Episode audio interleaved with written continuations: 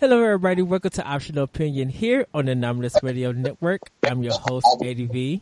Uh, thank you guys for joining me. Welcome once again. it's Deuce and Johnny from Happy Hour with Johnny and Deuce. We are actually doing part two of our 80s and 90s retrospective. We're actually going to be talking about cartoons and snacks. So everybody, please welcome back Johnny and Deuce. Hey guys. What's going Hey, on? What's going on? It's going good. Uh, earlier me and Deuce was talking about video game stuff. Uh, so Johnny, I, I want to be fair. Are you looking forward to picking up anything this holiday season, this fall holiday season? This is a good question. Uh, I, I'm hoping that I can put some money together and get a get a Switch in November, so I'll be able to, you know, have. I don't know what's coming out for the holiday season for Nintendo, but like at least I want to Mario at least have Galaxy or whatever that Mario game. is. Odyssey. I want to get Odyssey. I want to get Mario Odyssey and you know pick up the stuff that came out later that year. That's probably what I'm mainly looking forward to. I'm not. I haven't even really looked at the calendar list for October, November, December.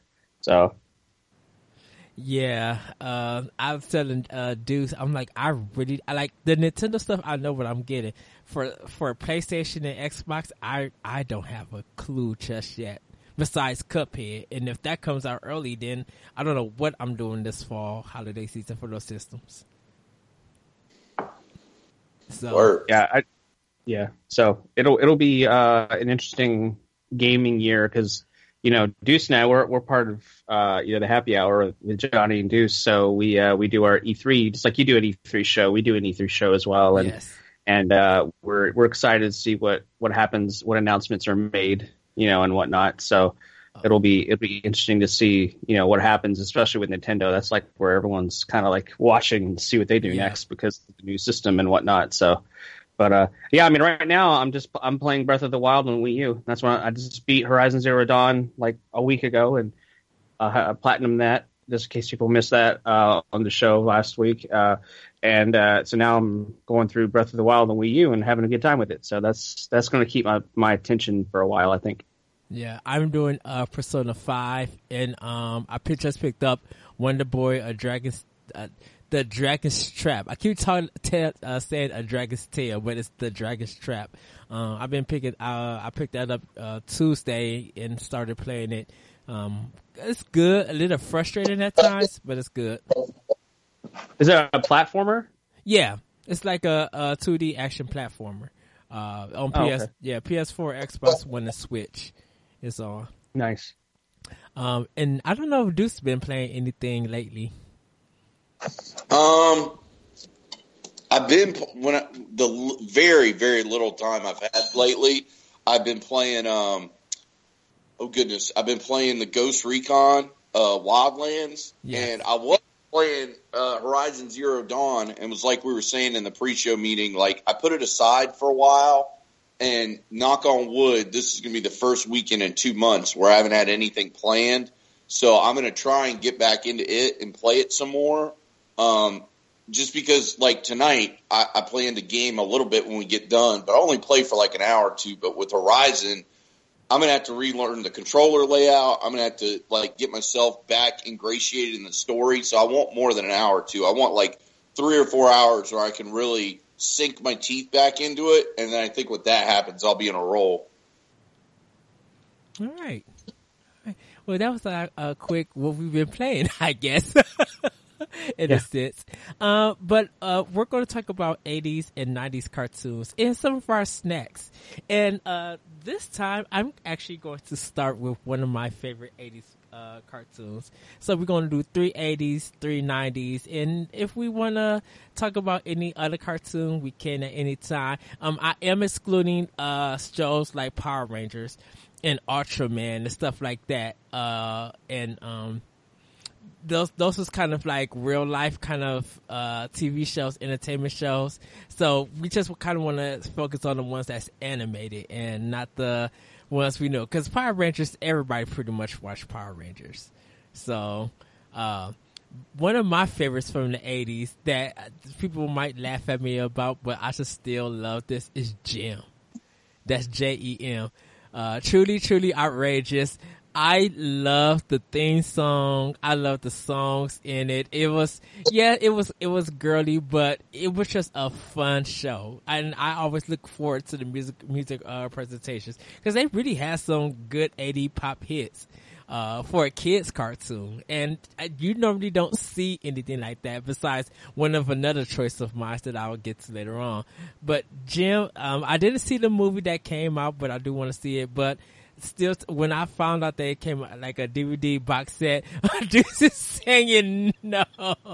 No, skip that movie, man. Come on, like just don't don't do that to yourself. Like just don't. Why? number one, that movie looked terrible, and number two, it wasn't even like it had the name Jem and the Holograms, but it was Jem and the Holograms because I dug me some Jem and the Holograms back in the day. Like I, I could get down on that all day. Which, by the way, and I can't remember her name, but the lady who did the voice acting for the main character, uh-huh. I'm friends with her on Facebook, and I'm pretty sure she'd do your show for like 200 bucks. like, wow. I'm pretty sure I could make that happen. So. Wow. That's cool. Yeah, I, I actually really liked the the show too. I remember always being kind of impressed by how like real they made it look. Like it wasn't like you know when you think of cartoons back in the 80s and 90s, you think of like big heads and big you know you know mm-hmm. over over uh you know too much dramatization of the features. And I feel like with the Jem and holograms, they try to make it look more like everything, everybody's proportionate correctly and uh, you know people look more like an actual person, which is which is cool. Yeah. Uh, and the music the music was really awesome, and I just loved all like the lights and the dancing and like the the, the stuff they do on stage and all that. Like it was really like y- your eyes just kind of wanted to stare at the show, even if just for the colors and stuff, because it was yeah. pretty kind of like all over. But uh, you know, I, I thought it was a really entertaining show for its time, and even if the even in hindsight, if the the lip syncing wasn't as good, uh, it was it was still really fun to hear the songs. The songs were really good. Yes. So Johnny, what is yours? What's your first '80s cartoon? Mine was uh, a show that I watched with my sister. It came out in the '80s. Uh, uh, Muppet Babies. I was a huge fan of that show. That was on my list. Uh, oh, was it? That's yeah. funny. Uh, yeah, Muppet Babies is great. Uh, it ran on it ran on CBS, or if I remember correctly, back in like 84, 85. And uh, at the time, you know, I doing some research for my list, I didn't realize all these great people that were part of the show. Uh, Dave Coulier, you know, uh, from Full House, he was he was a voice a, a character. The guy who does uh, Scooby Doo's voice, Frank Welker, he he did a voice. Howie Mandel did a voice. So it was like, wow, you know, th- these were like before these people, these voice actors and comedians, like when they were kind of in their infancy of their careers, they were doing this show, and uh, yeah, it's kind of cool to see where they, you know, where they were before and where they are now. But uh, the show always made me feel good because you never saw adults only from like the they did the Scooby Doo effect, where it was like the adults you only saw from the ankles down yeah. or from the knees down, and uh, it was cool because it was all about them and and yeah, they were babies too, but they went on these awesome adventures, and it was like it was all about your imagination and stuff, which I really loved and I just like my my my sister and I, who's a little bit younger, like a couple years younger than me, we we would just like love to watch a show and eat. And I remember my mom would always make us like these little uh like snacks, like these little triangle and square snacks, like out of out of sandwiches. Whenever we'd watch a show, and I, I just it always it always made me feel good when I watched a show. Uh, I'm not, I haven't actually seen an episode in a long time, so I'm not sure how well it holds up. But uh, I remember, you know, back in the day, it was really, really entertaining. But you also got to think too. I mean, we were young kids too in the '80s, so uh, it, you know, it kind of maybe maybe the the colorfulness, the the baby themes maybe hit us better when we were kids, obviously. But uh, I remember really loving the show. So, yeah, seeing, Muppet Babies. Seeing the green and uh, white socks of Na- uh, Nana, yeah, like okay, and and I don't know who did her voice but her voice was just so pleasant. Nana's voice, I love the voice actor for that. Um, and the reason why I said that was that was on my list because that was another show that had great songs to it. Uh, and oh so, yeah, yeah. When Beanie, uh, Beamer and Beaker uh, would come and visit and stuff, it like uh the episode where uh, I think it's uh Beaker, no Beamer or something. He was scared of the lights And so they was cutting off. He was just so scared that he would cut on all the lights so he could stay, um, you know, stop being afraid. And at the end, I think it turned. They for some reason he had uh Beamer had to fight off the darkness or something, and next thing you know, he started get, he didn't get afraid. Um, some of the times, I think they did a Star Wars episode.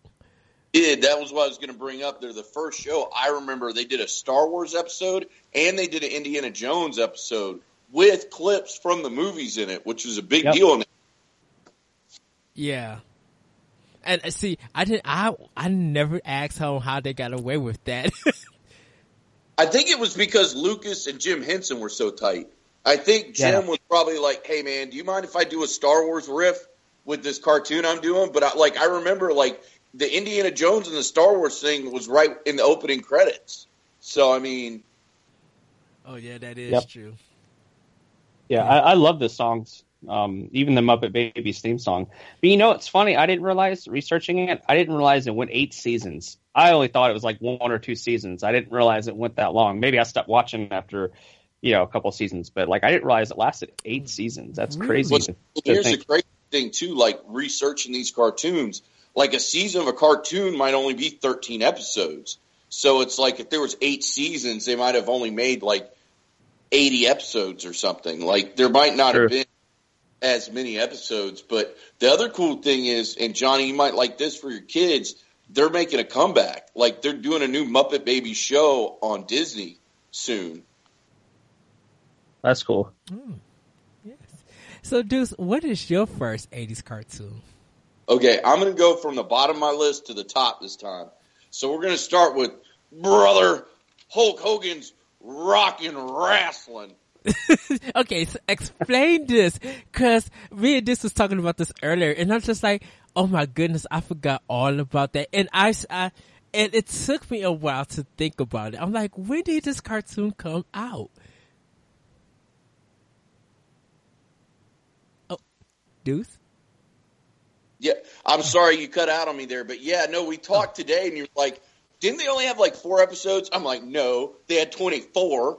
So like, I had, but I had to do my research about it too. But it was fun because basically what it was, it was like all of like every major wrestler in the WWF was a character, and like the good guys were like one team, and then like all the bad guys were one team. But the funny thing is because Johnny knows a lot about wrestling like I do, they had to take these like way in advance. So like if somebody made a heel turn or a face turn, Mhm. their character of the show wouldn't reflect it because these were made like nine months ago. So that part was kind of funny. Like at the time, like oh this guy's actually a good guy now, but he's like riding around with the bad guys and Roddy Piper and stuff. So you know that was funny. But I just remember as a kid like watching it a lot because like my dad liked it because of wrestling and like dude in the eighties Hulk Hogan was like The Rock is now. Like Yes. Hulk Hogan Yep. was the man. And I'm not I'm talking wrestling, I'm talking entertainment, I'm talking sports, like I'm talking when it came to pop culture, Hulk Hogan was in like everything. Yeah, No Holds Barred, um, Thunder Force, that the boat one that he was in, Oh no, you're talking Oh about yeah, Thunder in Paradise. Thunder in Yeah. Paradise. Yeah, Yeah, he was in that and then he did like Suburban Commando and he did uh there was the one where he was like the babysitter. Um Mr. there was he came from outer space, like that one was good. Like he did a bunch of like super like cheesy kids movies there for a hot minute. But they I mean I watched all of them. They were all good. They were all entertaining. yeah, because like you said, he was a big star back in the day. Like he was the leading face of WWF at the time.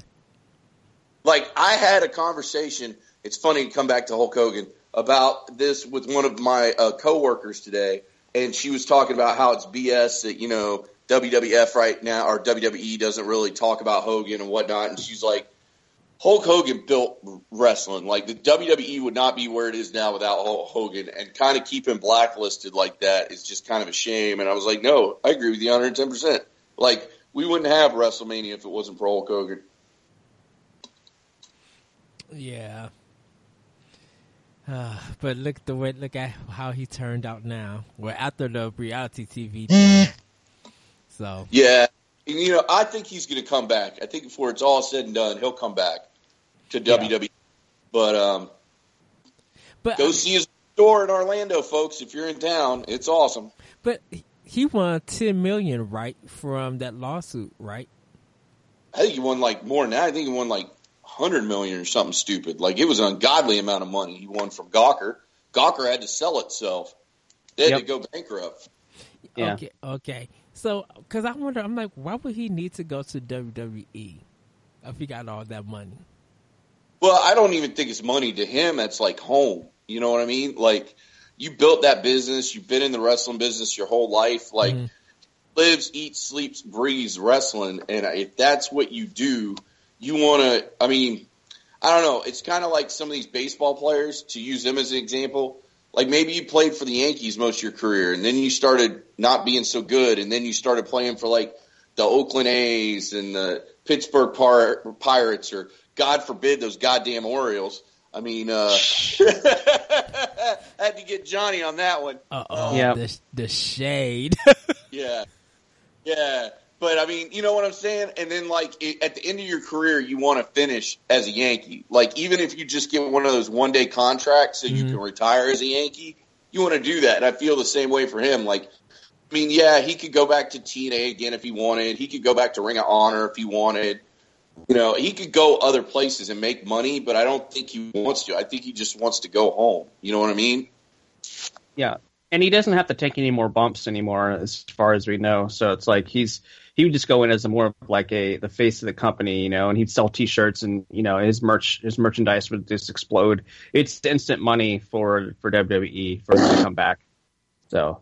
Uh, and it brings old fans and new fans and I, you like alike, you know what I mean? So Mhm. like it's I think it's just good all around for the bus- business. Even if he comes back as like a a manager or some sort of host or something like that, I think it's it's only going to help the business. Um, one thing I wanted to mention real quick about the show is I, I remember watching it too, uh, and at the end, now all three of us know this. You, you see a you, you know there's different production companies for these cartoons, and at the end you'd see like the the DIC and it'd be in the kid voice would go Deek, yeah, and so what that was was it was based off a French Canadian production company that went on to do a lot of shows that we loved growing up. Which I won't get into too many of them, just in case they're part of our list. But like they went and did like Inspector Gadget, Heathcliff, Dennis the Menace, Sailor Moon. They they went all over the spectrum. So they helped bring because a lot of these shows were a lot of these shows were French Canadian shows that they brought over to America and they would dub them. But like uh, that company was always so famous at the end of each episode of, of those shows to have that little kid's voice at the end. So I always I always remember remember that uh, when I watch these '80s shows, especially the '80s shows, Yeah. they'd have that at the very end. But they, you know, a lot of French Canadian Canadian uh, companies would help bring these shows over. You know, like uh, a, a show that's probably not part of our list that I actually was watching the other day on YouTube was Grimm's Fairy Tales. Do you guys remember that show? yes, Yeah, that was uh, Japanese originally. You know, anime style. At the t- at the time, we didn't know what anime was. You know, I mean, us Americans. But it was brought over to the U.S. by a French Canadian company, and then it was dubbed in America. So there's technically three versions of that show in French, uh, American, and Japanese. So it was really weird to see like how companies could just port them over for really cheap and make a lot of money off of them because uh, you know Saturday morning cartoons were so popular. It was it was like if you got in that Saturday morning cartoon slot, like you were you were making bank. So Yeah. uh, it, it Other was reason they, to- they made bank is because of the fact that you got to remember the syndication in the afternoons too. Because nobody was making cartoons just for like after school. So like Right. literally, they would get these cartoons and syndicate them in the afternoon. Like that's how a lot of people first started seeing Macross and um, you know Robotech and uh, stuff like that too.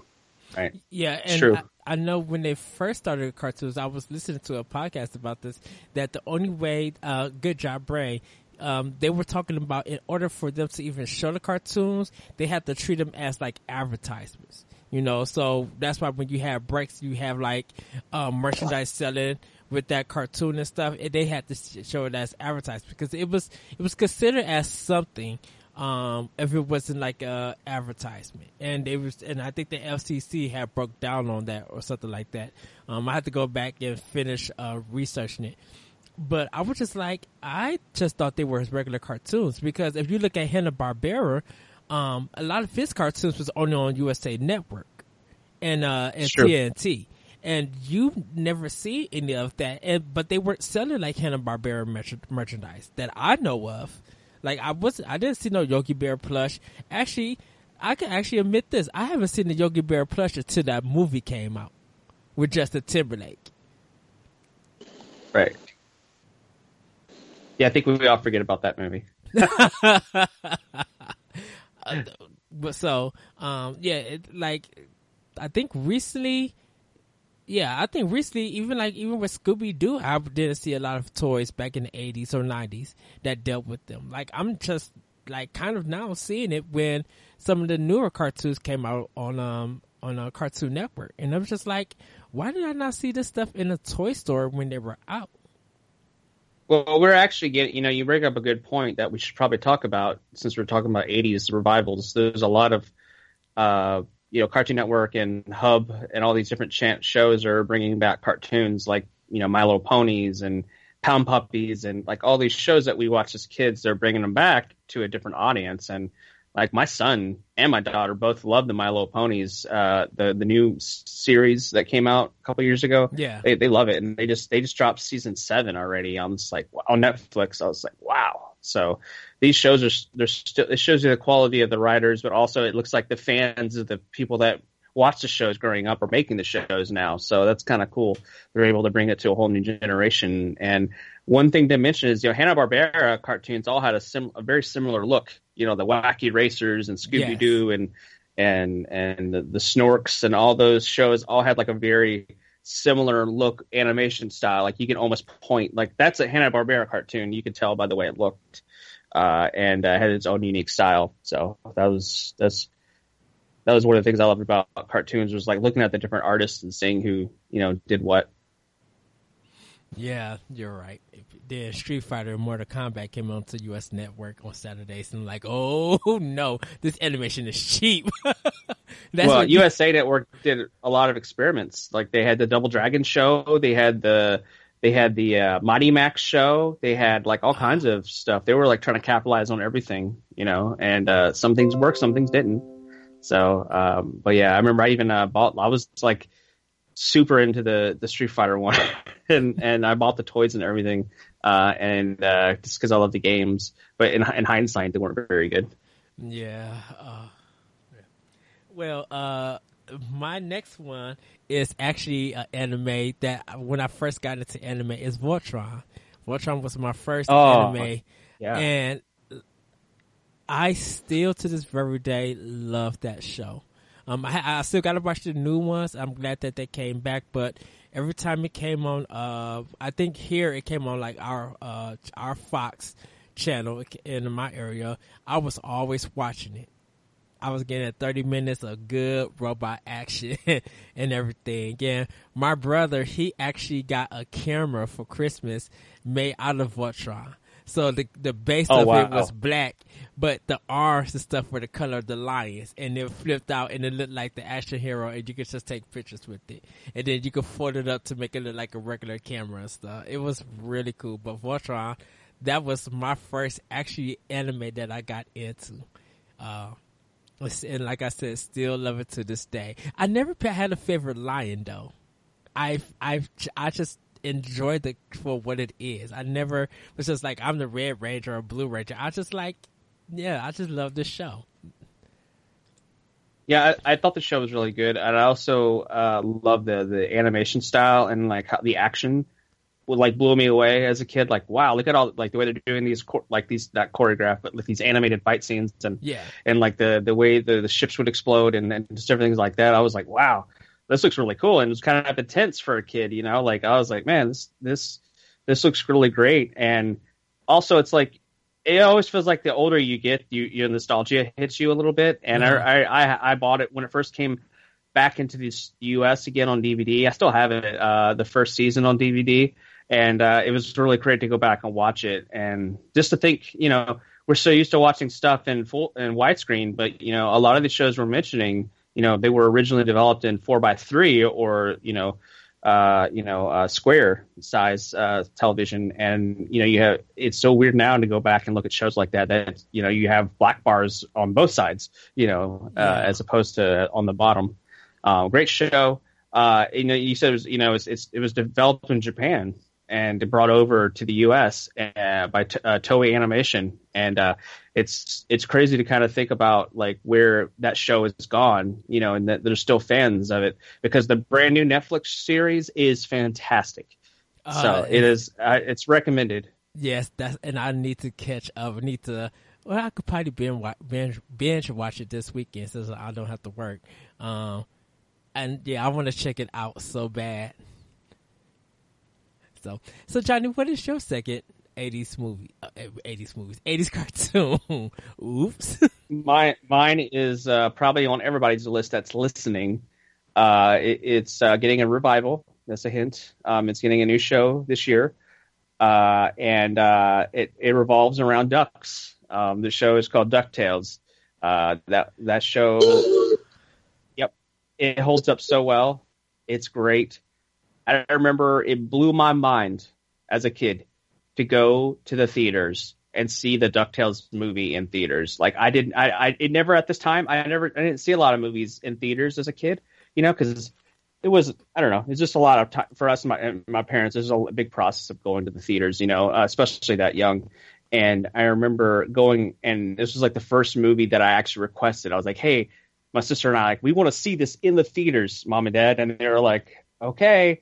Uh, let's let's get you know we got in the car and we went and I just remember going into the big screen in the theater and it was I think it was one of my first animated movies that I recall if you don't count if you don't count uh, Roger Rabbit but that you know that had animation in it. Yeah. but like this was probably my first full length animated movie that I saw in theaters. And I was just like oh man this is so great. And it was great to see that there was that many fans that helped you know propel it forward you know and and uh, and obviously now um, no that wasn't a launchpad uh, McQuack joke uh, uh, but uh, yeah, and now it's getting a new show this year, so it's kind of cool to see the, you know the revival of television shows. I'm hoping the new show's good. I'll give it a watch. But that original show with that opening theme song, Do, do, do, so good. Life is Life like, is like a, a- hurricane. yeah, we all know it. Visit It's so good. Yeah. yeah. So and then they had the video game, and then the the remaster, uh, which I didn't care for the remaster as much as the original, but like the you know it's just it has a it's a great series. That's uh you know really good. Sorry, I'm talking a lot about it, but I really really liked it. Deuce, you have any thoughts on Ducktales? No, like I, I love Ducktales. The new cast for the new show is amazing. They got David Tennant for Doctor Who, Danny Pudi. Uh, they've got uh, uh, it's not Horatio Sanz, but one of the guys from uh, SNL that's on there now is like the cast. When you look at the voice cast, you're like, holy shit! Like it's phenomenal the voice cast they got for the new show. But I love the original. I didn't get to see it in the theater. I think we ended up renting it or. I want to say I saw it at my babysitter's house because my babysitter had a satellite dish. Now, kids, back in the '80s, a satellite dish was a real, honest to God satellite dish. It like you could have fit four little meat on. And like I remember because they were like some, she was like one of the first people I knew that had like HBO and Showtime and Cinemax, and it was like one afternoon after school, she was flipping through and she's like oh, there's a DuckTales movie on. I'm like, shut your whore mouth. What do you mean a DuckTales movie? So, so we all like sat down, like all eight of us kids, and she babysat and watched. It was great.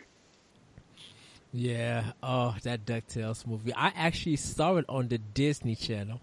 Um, I've never Yeah. seen it in the theater because, uh, even though we had cable, uh, you had to pay for Disney. So, Yeah, But- I but- remember that. And you had to get the little box that you turn. Yeah. Go like, Yep. Click, click, click. Yeah, I Yeah. remember that. Yep. Yeah, you get Disney Channel and HBO and all that shit. You had to get a little kids. You had to get a little cable box, and it wasn't digital. It had a knob, and you had to turn that motherfucker to each channel because allegedly, allegedly, a good friend of ours, dad, was like, I don't know how he did it. He must have like a degree in like rocket science or something, but he figured out how to open it up and he put a duck piece of duct tape over something and it gave him like all the mm. channels for free. So like I don't know how he did it, but like we got all the pay-per-views for free, we got HBO for free, and he did it all by like opening the box up and like putting duct tape on a couple different pieces. So wow. Yeah, So essentially, uh, he was a, a, an original hacker.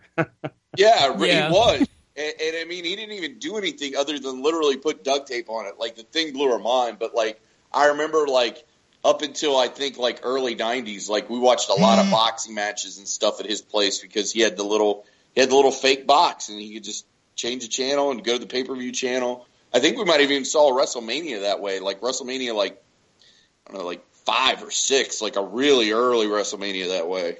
Oh wow. Yeah, my mom actually had she had HBO, Showtime, Cinemax, um, and with Di- with Disney Channel, they would have like a free weeks of of cartoons, like the show that you could watch it, like preview, and so we would Yeah, do it. pre week. Yeah. Yeah, um, We used to write that down on the calendar at the house, like so we'd know what week it was. we didn't know. We just see them, just like, oh, Disney, and we would just watch whatever they showed on Disney because we know once that mug go back to being scr- scrambled and you couldn't see it, you knew that. Oh yeah, it's time to watch something else. So, oh my goodness, oh, I can't believe Ducktales. Oh, that was on our WGN here uh, Uh-huh. for it, and they used to do Ducktales, Rescue Rangers, uh, Gummi Bears, uh, TaleSpin, and I think that was the that was the only Darkwing Duck. Um, they switched out, and I think it was just those five and Goof Troop. Yeah. Because that was the Disney, like the Disney cartoon block or something. They Yeah. called that. And it was like two hours because they just recently dropped, I want to say it was this week or last week, the video game, the Disney cartoon block that looks really, really cool. Yeah, it came out Tuesday, just along with the uh, um, Wonder Boy. So that's out. So, Nice. so Deuce, what is your uh, second '80s cartoon? My second 80s cartoon is more than meets the eye, folks. It's the Transformers. Oh, Because the. Transformers was the tits. If you, as a male, watching cartoons, Transformers will probably be like the number one on the list for for American cartoons for boys. If it wasn't, then it has to be He Man. That's that's the only thing I could any think I'd of. say yeah, Joe might be another one. I think those three might be in like a, a grudge match, like a Yeah. triple threat match in a steel cage to duke it out. But yeah, like those three got to be at the top because any '80s kid that I talk to, like everybody loved Transformers. I mean, why not? It's it's vehicles that turn into robots that fight each other. I mean, the fuck more do you want out of life, bro? Like, I can't give you any more than that. Right. Like, and and I think for me that was the first cart- American cartoon that had a movie to it. That I Yeah. it- see, this is wild because I did my research on Wikipedia today. So, okay. So the company, which was like Marvel Studios or something that made Transformers, also made G.I. Joe. And what they did, and they also made My Little Pony. And they made movies for all three. And they all put them into production at the same time. And it was supposed to be G.I. Joe was going to be 1st mm-hmm. then Transformers, then My Little Pony. Well, some shit happened with G.I. Joe, so it pushed it back. So the first one that came to the movie theater was Transformers.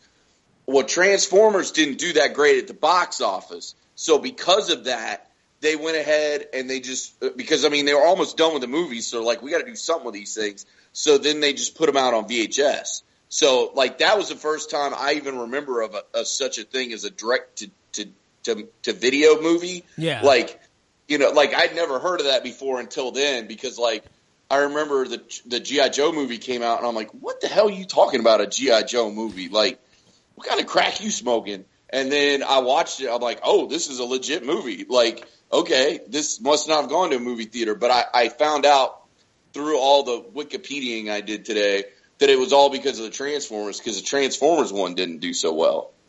But then it came out to the, that was my first DVD that I ever brought of when it came out. Uh, Well, I had a long for a long time here. in- I had it in my first apartment, and then I had it here at the house, in my new house that I bought. For I think the first year was here. I had a framed Transformers the movie movie poster in the living room for like a while, and then I, a buddy of mine made me an, offer I couldn't refuse on it, uh, and I sold it to him. But like I had that in the house for a long time. It's still to me, if you ask me what what Transformers movie is your favorite Transformers movie, it's Transformers the movie. I mean, Yeah. I like the live action Michael Bay ones, but still, hands down, the best one is the animated one. Yep. Uh, to, to see Optimus Prime die uh, in that movie, and Well, uh, It's funny that you bring that up, man, because like we had this discussion on like a podcast I used to be on back in the day, and we all kind of because we're all about the same age came to the same conclusion. I think that was like the first time we like really realized what death was, and like it kind of like that whole idea of death and like you know you only live so long and you can die and what happens after you die. Like that was the first time that concept was introduced to like all of us was through that movie and him dying. Because before that we were like you know you just because you're a kid you're like five six you think you're gonna fucking live forever. You, you ain't gonna live forever but you know you think you are but you don't like you and plus you know your parents kind of shelter you and stuff so like that was the first time i remember being like oh shit like we might not be here forever like i got some Right. shit i gotta do so um but like, yeah, that was wild, man. That in the first like five minutes, they killed off my whole fucking toy box, assholes. It's like Megatron and all of his thugs come down and like murder like my entire toy box, and I'm like, this is some bullshit. oh wow, yeah, uh, tra- oh, Transformers. Uh, that went for a long time. Went for like I want to say like I, I don't I, and I apologize because I can't on my phone look at you guys and pull it up at the same time. But I want to say it went for like somewhere between like five and eight seasons. Like, well, it might have even been eight because they had Generation One, which was like the first two three years, Yeah. and then they did the movie, and that led to Generation Two because that's when you know uh, Optimus Prime, uh, uh, there was Rodimus Prime, and then there was uh, there was another one that looked almost like Optimus Prime, but he was and he was a truck too, but he had a different name. Like they they added a couple more primes, and Optimus Prime was like in the background until they did the like the Return of Prime or something where they brought him back to life. But then like uh, Megatron became Galvatron, and like a lot of the characters changed because like I was watching the documentary for the movie, and basically he was like, "Yeah, we basically made that movie to like introduce all the new toys." So he's like, "That's why in the first five minutes we killed off like every character, so then you'd have to go buy new toys." Which it's all funny games until I'm six with my older brother at the movie theaters, and I'm going monkey shit. And my older brother's like, "It's okay, man. It's okay." Like, you know. So I'm like, "No, it's not okay. All my toys are dead." So, um, but like they did that to like introduce a new line of toys. So that's like why everybody changed after it. And then they introduced a bunch of new characters too, like uh, Hot Rod, who became Rodimus Prime, and like Mhm. uh, a bunch of other characters. What about you, John? I love the, uh, I love the voice acting. Um, I'll, I'll, I'm going to try to butcher uh, Peter Cullen, uh, the guy who does the voice of uh, Optimus Prime. Autobots, transform and roll out. So yeah, so like he's Pretty uh, solid, voice- man. Yeah, That's not bad, right? yeah. Pretty decent. Which is Uh, actually funny that Johnny says that because I have a framed like Transformers, like the Michael Bay Transformers movie poster in my living room, and it's signed by him. And that's the only reason I keep that poster up. Like, I bought that poster from somebody else, but if I had chosen it, I probably would have had him sign the original Transformers movie movie poster with you know the original one. But hey, take what you can get. So Yeah, it was really good. I loved it. Uh, it's it's like like like uh, what Eddie said earlier. It's like who hasn't, you know, as a boy growing up in the '80s, who had not seen Transformers? I mean, it's it's like a rite of passage. People watch that movie, Yeah. you know, and, uh, and it was they, on they know all the time. Like GI Joe and Transformers was on like every afternoon. There was a station playing it, and if you were really smart, you would figure out when because then you could figure out like if I turn on this channel, I can watch it from like four to five, and this other channel does it from five to six, and this other channel does it from six to seven. So if you planned your day out right, you could watch that shit for like three hours straight. Yep. Yeah, we only had it on one channel, and that was uh, Channel Nine, uh, at, uh, WGN, where they show the Cubs games, and you had to be home by three thirty in order to catch that show. Because if you weren't home by three thirty and you missed out, you you just missed out. There was no reruns or anything. Because actually, when the show ended, um, they didn't do they didn't re-show uh, Transformers. They didn't bring it back out. That was it. Well, I think some places maybe had it in, in syndication, uh-huh. but I, I know you're right in that a lot of like the local stations kind of like dropped it after it ended. But like, I think it's funny because I always forget that you're in Chicago. Um, and WGN now is like a super station. Like, you know, like it's on, like I get it on my uh, cable box. But uh, I, I think it's funny because you're right. Like, what if a Cubs game ran late or something? Like, if there was like an afternoon Cubs game, did you miss? I guess you missed Transformers. Yeah, or you, or they just wouldn't show it at all. You would have to see it like Yes. the next day. So Yeah, Yeah. nuts, man. and, and and wasn't it they doing like part ones and part twos of like an episode?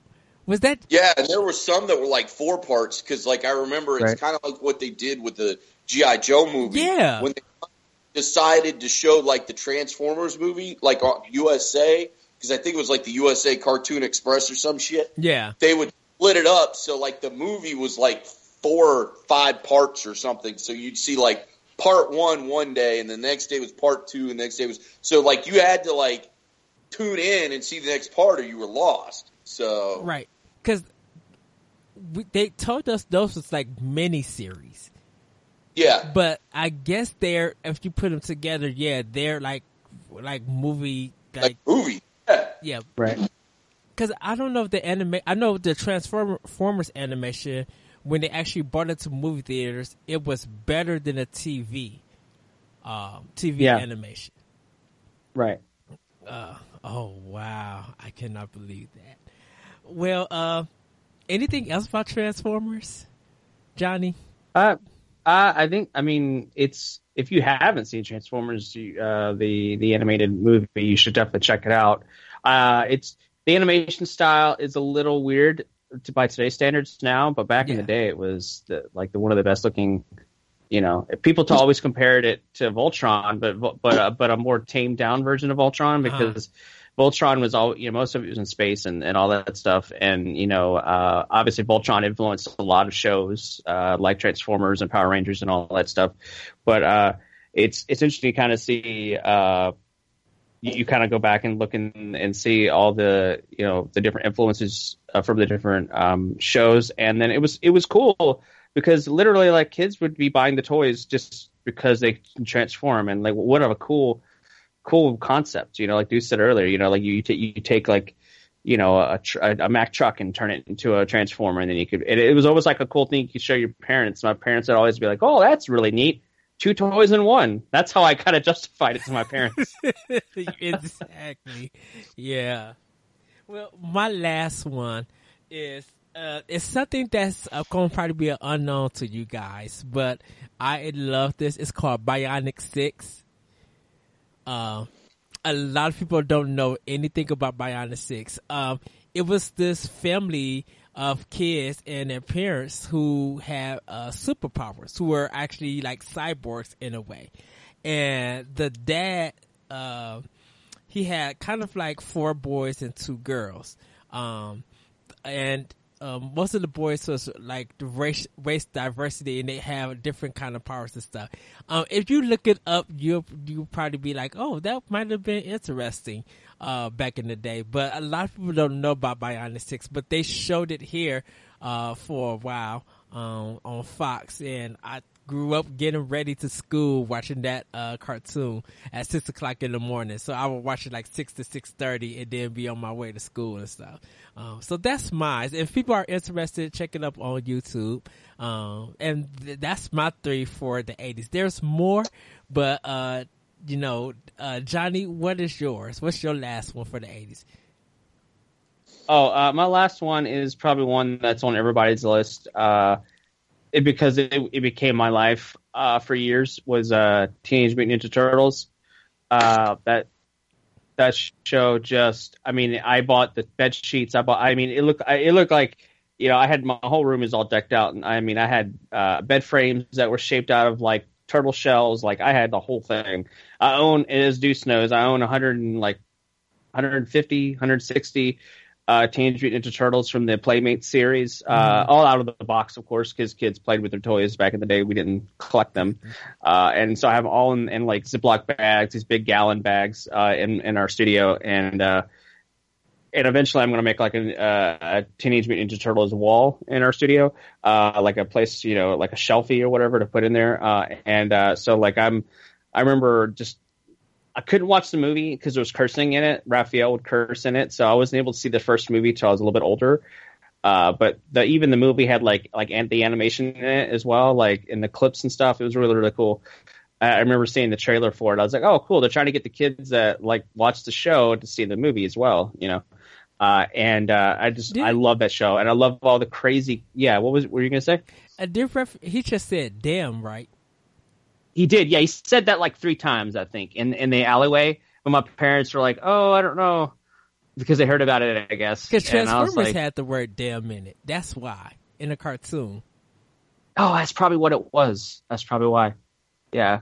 Um, but I remember the show had all these weird like crazy looking mutated like characters. Like yes. you had like this giraffe that played basketball, and you had you had this big moose that that was a Mountie. He's dressed up in a Mountie outfit, and like you had like a you know Dr. Venkman was this bug scientist, and you had like all these uh weird like crazy like characters. And of course, you know, the turtles themselves, they went through so many. And actually, it's ironic. I'm actually going to show you because it's just part of my collection how um, they would not be able to release this this series of turtles nowadays. Hold on one second. You can talk while I grab it out. The audience won't know, but I'll describe it. Super racist turtles you got over there. so check this out. Check this out. I'm, yeah, I'm gonna hold it up. Like I'm gonna describe racist, it, bro. Like crazy racist. They wouldn't be able to release these today, and I don't even know if these are limited edition or not. But so check this out. That's Leonardo in a full headdress, uh, Native American outfit. Like, look Look at this. Oh wow! this today, and take a look at this one, Michelangelo. Look at this sombrero and a mustache, and a bandolero. Yeah, they would not be able to release this. This is racist so... turtles, teenage mutant racist turtles. Oh, it's just wow. really funny. Dude, you I see the whole... mustache he's got on? He's even got like a little mustache on him. Yeah, he's got a little mustache and everything. Can I mean, I, can I tell you? So funny. Can I tell you those are super rare collector's items? Because a lot of stores did not get those. Right. And they even did a knockoff. Check this out. So they did a knockoff of Batman. Donatello is my favorite. Uh, and look at this. This is the. This is uh.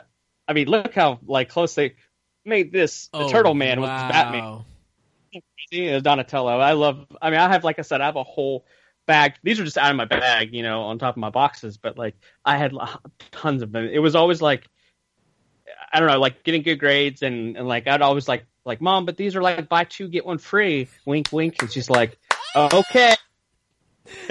so like I'd always get, and then I would go to garage sales too, and people would have them as well. So it's like you know when I was a kid, they would, would have them loose, and that's how I played with them. I didn't, I don't have any of them in, in the original box because you played.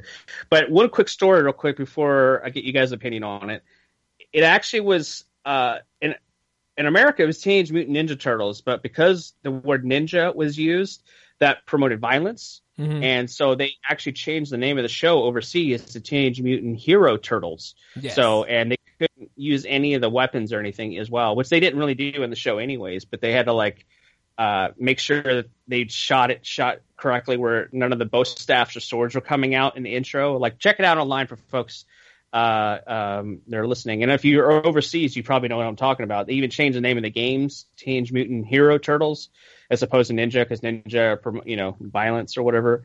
Uh, but even the cart, even the movies, like this, the Secret of the Ooze and the Turtles in Time movie, like they they didn't really use their weapons much either. So it was, you know.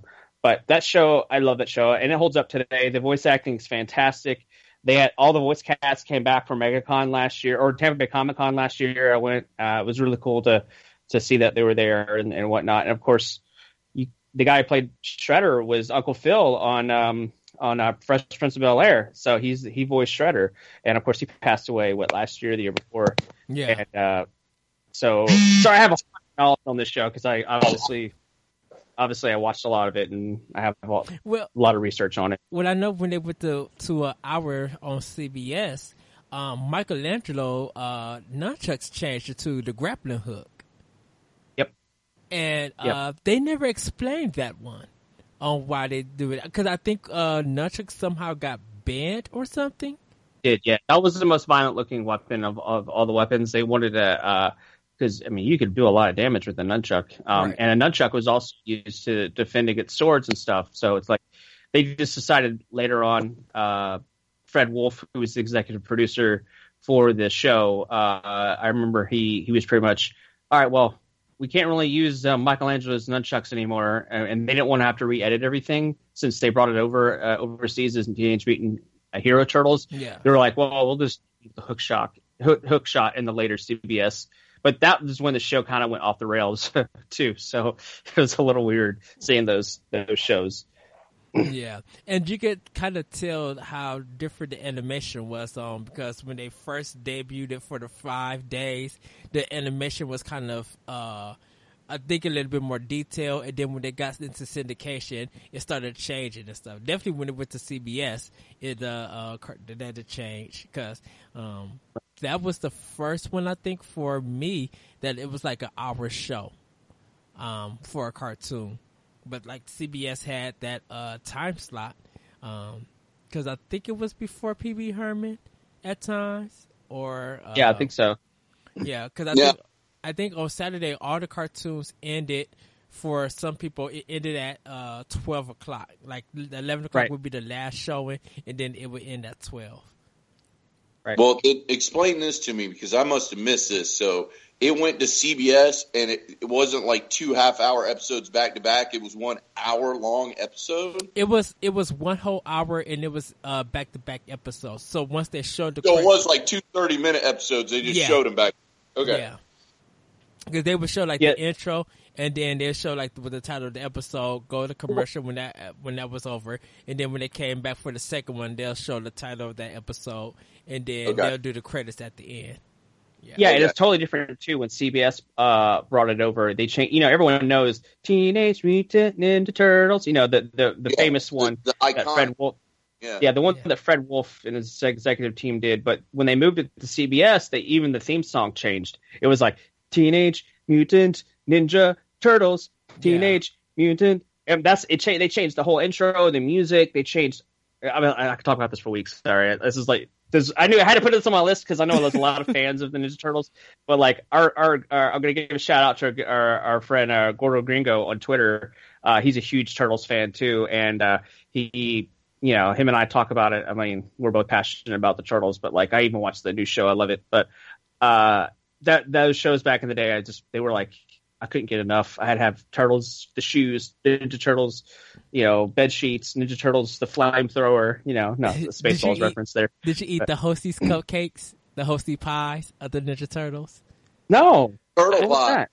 Yeah, I don't remember those. yeah. So when the movie came out, um, the tur- they did Hostess had uh you know because Ninja Turtles had like the Cheeto style kind of chips. They had uh, a Hostess kind of pie. Uh, where it was banana, it was like the yellow banana one. I thought it was gonna be like uh, lemon lime, but it wasn't. It was like yellow one.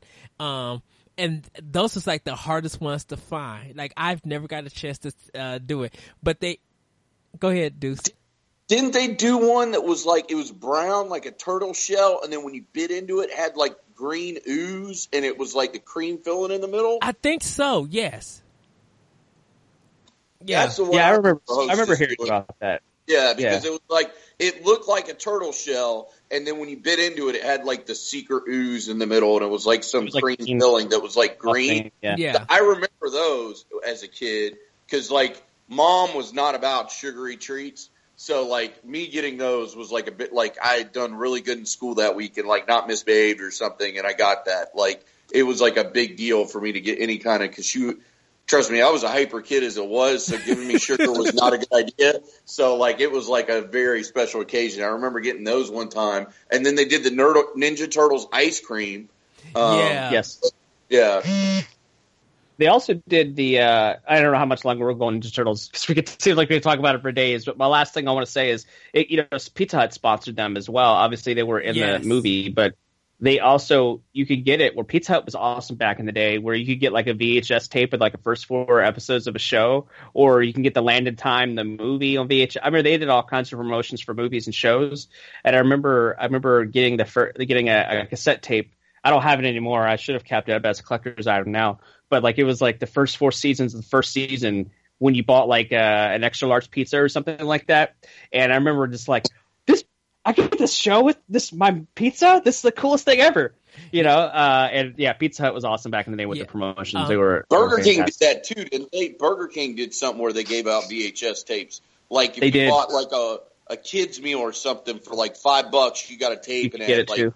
two episodes on it or something. Like there was a bunch of different companies, fast food companies, that Uh-huh. were trying to get on that Ninja Turtles train. Because I think when it came to like late '80s, the property to have was Ninja Turtles. Like if you were associated with Turtles, you were making money. Yeah, because Pizza Hut when uh, Ninja Turtles the arcade game came out for the NES, uh, Pizza Hut put a ten dollar coupon in the box for whoever bought the game. Yeah. Oh, Yeah, cool. and then when, if you go and play the first arcade game at an actual arcade, you will see the Pizza Hut logo on the pizza boxes for your energy. Oh, cool. Actually, I, I may have to uh, uh, uh, misquote you on that one. The NES game you got, the arcade game, had the Pizza Hut logo. If you Yes. played in the arcade, it just says pizza. Yeah. Like when you walk over it. But like they actually went in the coding and added Pizza Hut because I think Pizza Hut paid X amount of money to get their name on the pizza, which was funny because I remember like the first Ninja Turtle movie came out and Domino's is the pizza they get in the movie. But then when the movie came out, like on VHS, it had Pizza Hut coupons in it, and I'm like, they just ordered Domino's, but I got a coupon for Pizza Hut. Like, what the hell? Like, this doesn't Yeah. make any sense. But uh, you know, Yeah, at that, that at that time, Pizza Hut was big, dude. Like literally big. Like you barely could find a Domino's. Not like you can today, because Domino's is like almost everywhere. But Pizza Hut back in the '80s was huge. Yep. well, I remember the small town that me and, and Johnny lived in when we were growing up in Haines City. We only had three restaurants. We had a McDonald's, we had a Sonny's Barbecue, and we had a Pizza Hut, and that was it. Yep. Wow. Well, Pizza Hut was like all where a place where I could sit down and go to the arcade little section, and then you would have like the fifty games of Nintendo that you could play for three minutes after with a quarter. So I used to play Double Dragon on there while the pizza was being made.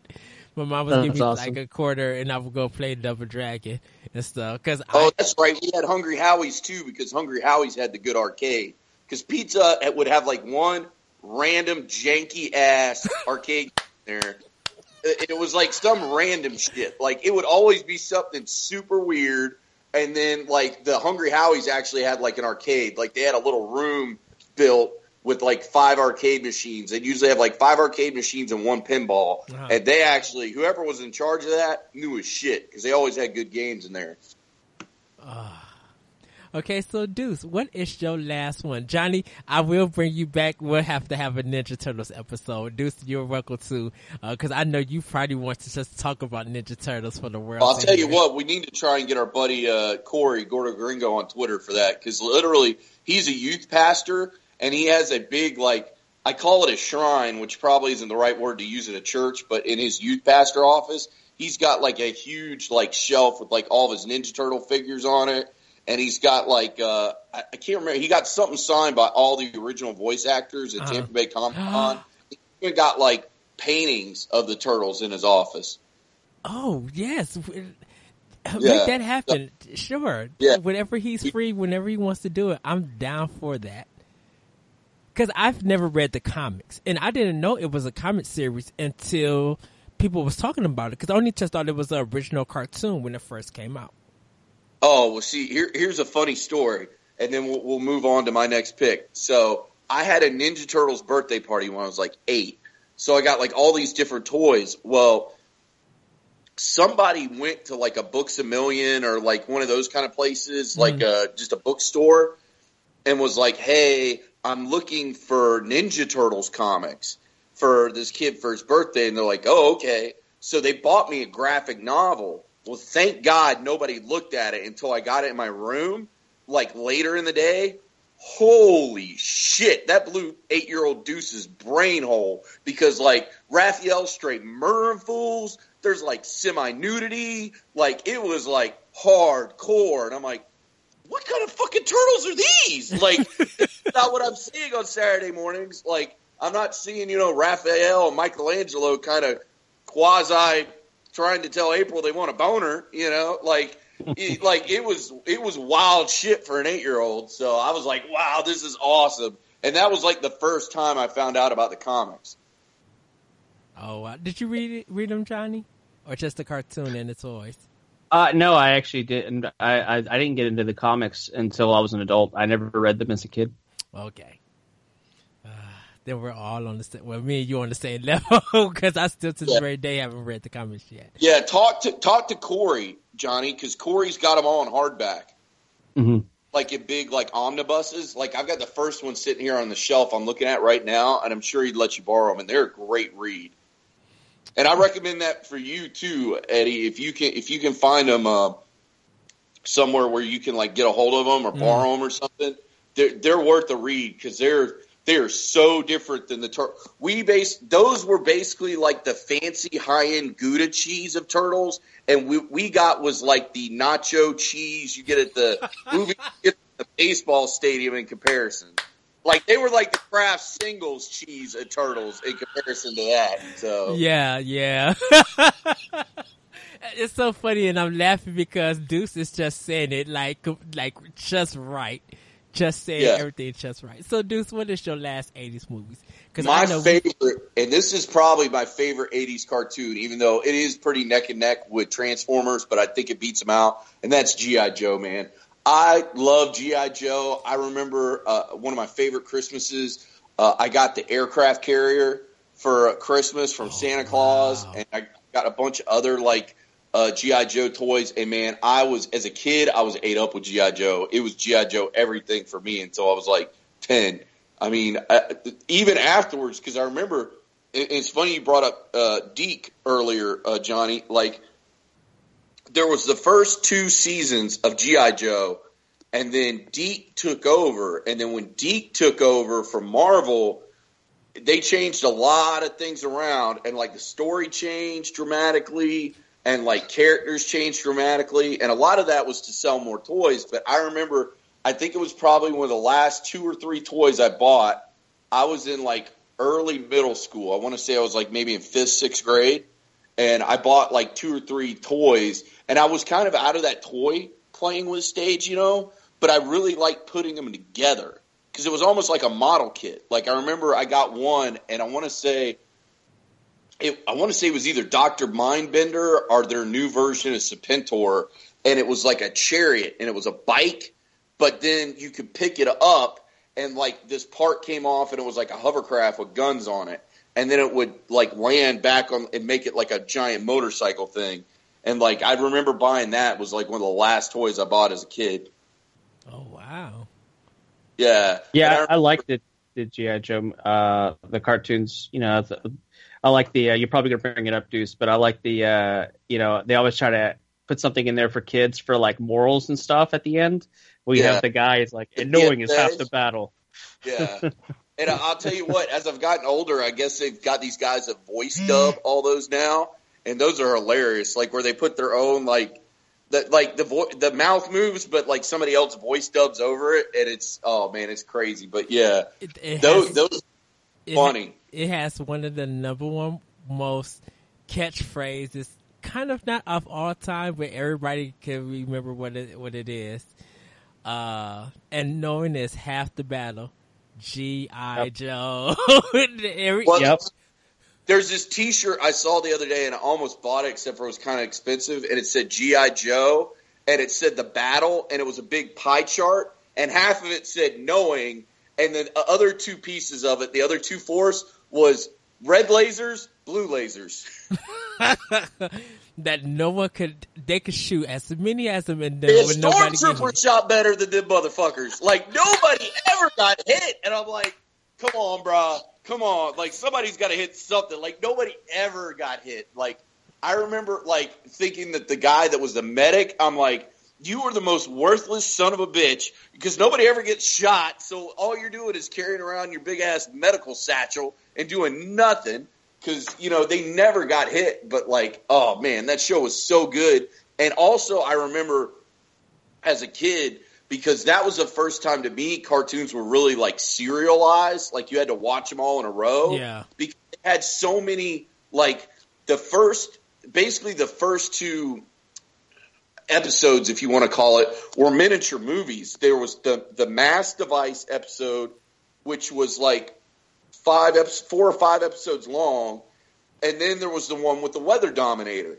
which was also like four or five episodes long. So that's what kickstarted the whole GI Joe thing. And then they went into hmm. like the normal episodes where they might there may be a two parter here and there, but they were mostly like single standalone episodes. But I, I just remember like it would even the standalone episodes sometimes would touch back to things that happened in earlier episodes.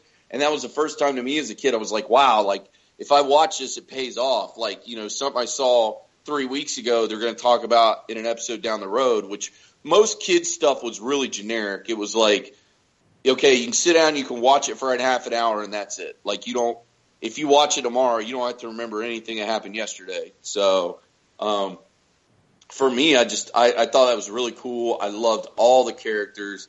They were so cool. I love the toys. Um, not gonna lie, maybe one of those first inklings of, uh, hey, girls are pretty cool.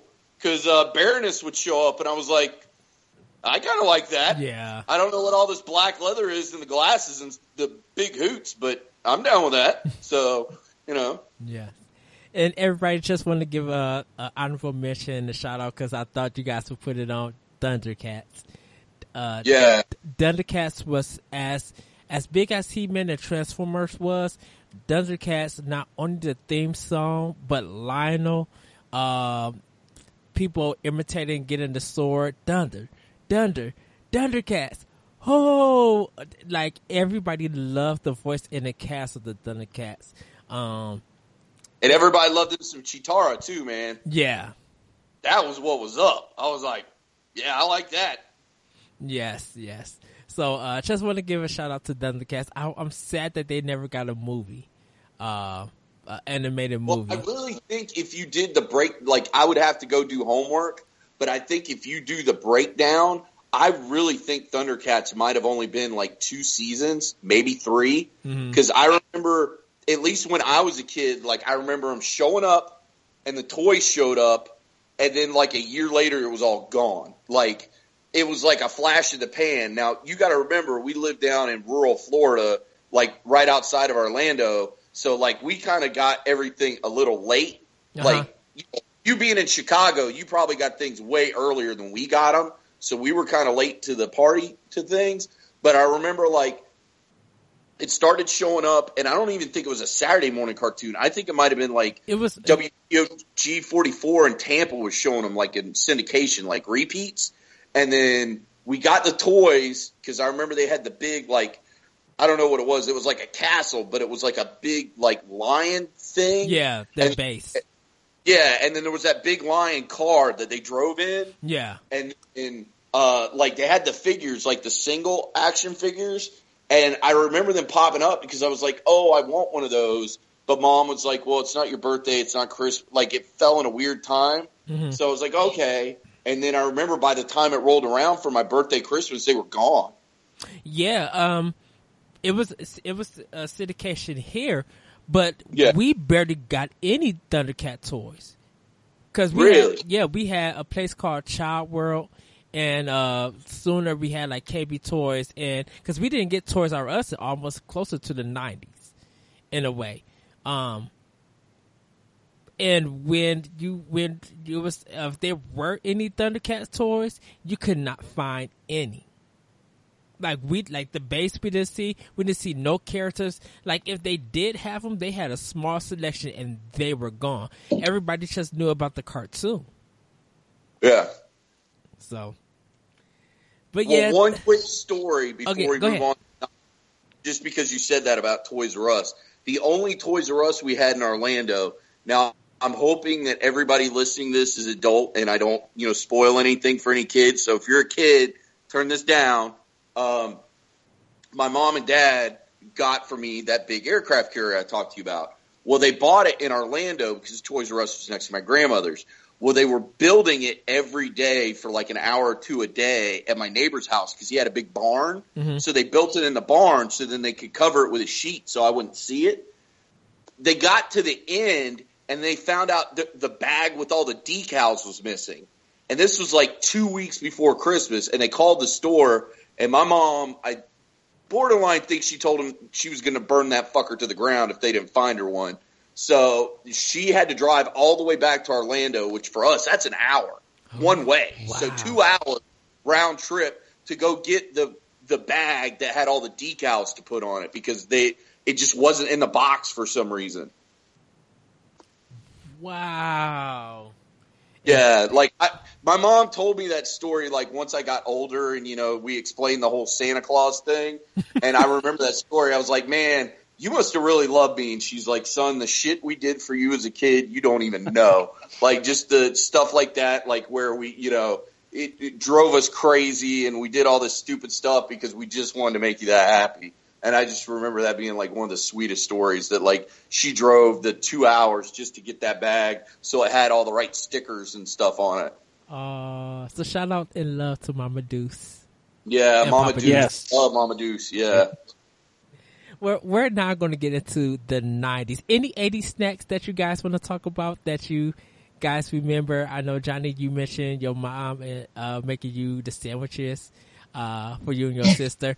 Um, I know for me, Bubblicious Pop was out, uh, and I couldn't believe how nasty that was. Um, I think the Mario Brothers cereal was out during that time also.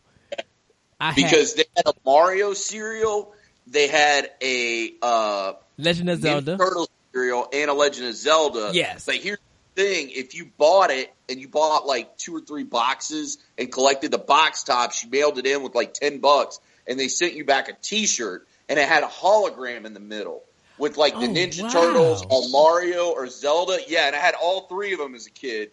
Uh, because my mom sent off for them, and they were the tits, man. Wow. Um, I Yeah. had I had the Chef Boyardee Pac Man uh, uh, soup little things. Um, Yeah. I don't know what else was out. Uh, Well, I remember the big thing in the '80s was, and you hit the nail on the head, was like Chef Boyardee figured out how to make like different shaped pastas, yeah. and they just bukkakied the pasta world. Like it was like Ninja Turtles pasta, X Men pasta, uh, Mario Mhm. pasta, like anything they could make shapes out of, they made the like spaghettio version of it. Because I remember as a kid having a. That's probably why I will not eat spaghettios now. Because I had so many of them as a kid. Oh yeah, like I will go without eating before I eat a spaghettio now. Like I just, ugh, yeah. And and I like Chef Boyardee, like the ravioli. Like Yeah. I'll eat beefaroni, I'll eat, but the spaghettios, get that the smooth fuck up on out of here. Uh, I know gummy worms was my favorite. Um, the gum cigarettes. Uh, Oh yeah. uh, they, of course, Twizzlers and stuff like that. Garbage I think pail. you're missing a big one, which is Ecto Cooler. Uh, oh yes. Oh my goodness. Uh, Bazooka Joe and um, uh, goodness, I just I just said it. Um, Garbage Pail Kids. They had the nasty gum, but you had the cars to collect. Uh, so that was some of Mhm. my 80 snacks. Johnny, any snacks for you? Or do any snacks for you? Any favorites? I remember Slim Jims, like because like in the eighties, it's like when Macho Man Randy Savage step into it. Like you know, I remember that and like really getting into Slim Jims, like when I was a kid. Like that was a big treat for me. Um, it's funny as a kid, like I wasn't super into sweets, and I'm even as an adult, I'm not like crazy into sweets. But um, I remember that was big. I remember the push pops when I was a kid. Yes. I don't know those. And they the, the thing was is like push pop did the same thing as uh Shep D did. Like they would get character licenses. Like I remember we got the Flintstones push pops. They did Ninja Turtles push pops that were like green ooze colored. Mhm. Um, I want to say they had Ghostbusters ones, but like anytime like a big cartoon thing came out, like Push Pops was all about it. And I think they were cheap just because I remember we had them around the house all the time. So I'm thinking they must not have been that expensive because like, you know, when I was a kid, like we were pinching pennies a lot there, especially when I was real young. So like, I know it couldn't have been like an expensive thing or we wouldn't have had them around the house that much. To us, a dollar was like a hundred dollar bill to us as a Yeah. kid. Mhm. Yeah, and '80s money, you got to remember, kids. We've got inflation now, so like money went farther than it does today in the '80s, but people weren't making as much as they make now. So I mean, uh, and plus, a lot of people like my parents, they were in the beginning of their careers, so they weren't making as much money as they did when I was high school, when they were like in the middle of their careers, in the heyday of their careers. So you know, there's that money differential thing too. But like. Those are the ones that, that at least to me stick out. And Big League Chew for some reason sticks out because I remember Yeah. that. Yeah, Mhm. Yeah. 'cause, Um, uh, I know now later it's in Laffy Taffies. Actually, banana Laffy Taffies were like the best to me. Um, I mean, I would do. Oh, I the- love the- those. Those yeah. are so good. like I would do the green apple and the strawberry and um, some other flavors, but the banana one was just the best to me and stuff. Mm. Johnny, any snacks for you or anything? Uh, I don't have any for the 80s, but I have some for the 90s. So get back to me on the 90, 90s Okay. ones. Which okay, so we're going to actually now talk about our '90s cartoon. I have to start with my ultimate favorite, Batman the animated series. Love, love, and I'm talking about love that show. The animation, uh, Batman's voice care acting, just you know him fighting all the villains and stuff. I think this is the best Joker um, that surpasses whatever Batman be not Batman Begins. Uh, the Dark Knight uh, Joker was whoever Keith Ledger, whatever mess that acting was that. That was no the animated one with Mark Hamill is always the best to me. I mean, I love, I love the Joker from the regular Batman, um, and from the uh, TV show, but the animated Joker, like he was menacing and I love his little gags and stuff. Uh, but I love that show. Like that was my four, th- four o'clock show, uh, before Power Rangers and I had to watch that on Fox every Monday through Friday. Uh, I love that show. Is um, it was created by the masterminds uh, um, Bruce Timm and Paul Dini. They actually created characters in that show that were brand new that are iconic now. Like Harley Quinn was an original character they created. Clayface, original character. They had a lot of original characters that they created uh, that weren't even in the comics. They they debuted in the show. And that shows you how strong of a show it was that those characters are, you know, pretty much in our pop culture now, our household names uh, and it's it's uh, the the music was amazing. Uh, they got Danny Elfman to score the original. That Uh, soundtrack did the is- original Batman? It's Oh, amazing. that- Yeah. Oh, that soundtrack is mwah. even the beginning, and you would never think a TV show like that, a cartoon, would have like a symphonic kind of orchestrated soundtrack to a kids Yeah. TV show. Well, it's crazy because Shirley Walker, uh, rest in peace, she actually took the reins from uh, from Danny Elfman. Like Danny Elfman did like the first episode, and then he did uh, the opening theme song for Batman the animated series. Obviously, he did the the original Batman, Keaton Batman, but like he had he pretty much said he he teamed up with Shirley Walker, and Shirley Walker ended up actually scoring Mask of the Phantasm, which was you know the Batman the animated series went to theaters, and that was Yeah. the movie that was there, which fantastic movie still holds up today as like one of the best animated movies of all time. Uh, and so it was great to hear the music because the music was like you said, it was we were getting like movie scores and a television show and it was crazy to hear to hear that. And it had like a jazz feel to it as well at times and uh and the characters. And also for the animation style this is another show i could talk about for weeks on end because I, I love batman the animated series. It's actually on my list so i don't know if i should put a different one in its spot when you get to my turn, or just you know we'll, we'll It's- be good on that one. You, you want to do another spot, or if you want to keep talking? No, I think it's we're good. I, I think I'll, I'll, I'll just keep mine. Um, Batman the animated series as well. Uh, I love that show. Uh, and also like Kevin Conroy as Batman, he was fantastic. Yes. Um, and it's just it's just great to kind of to see like that animation style. They literally they did the animation on black backgrounds, and they would they would paint on top of it. So like when they do the animation, that's why everything looks so dark. Like the city Oh, of Gotham was dark. Yeah, I looked that up. Uh, when you get like lithographs or stills from it, Uh-huh. like you'll see that the background is all black and there's and it's painted on top. That's how it gave it that really dark look.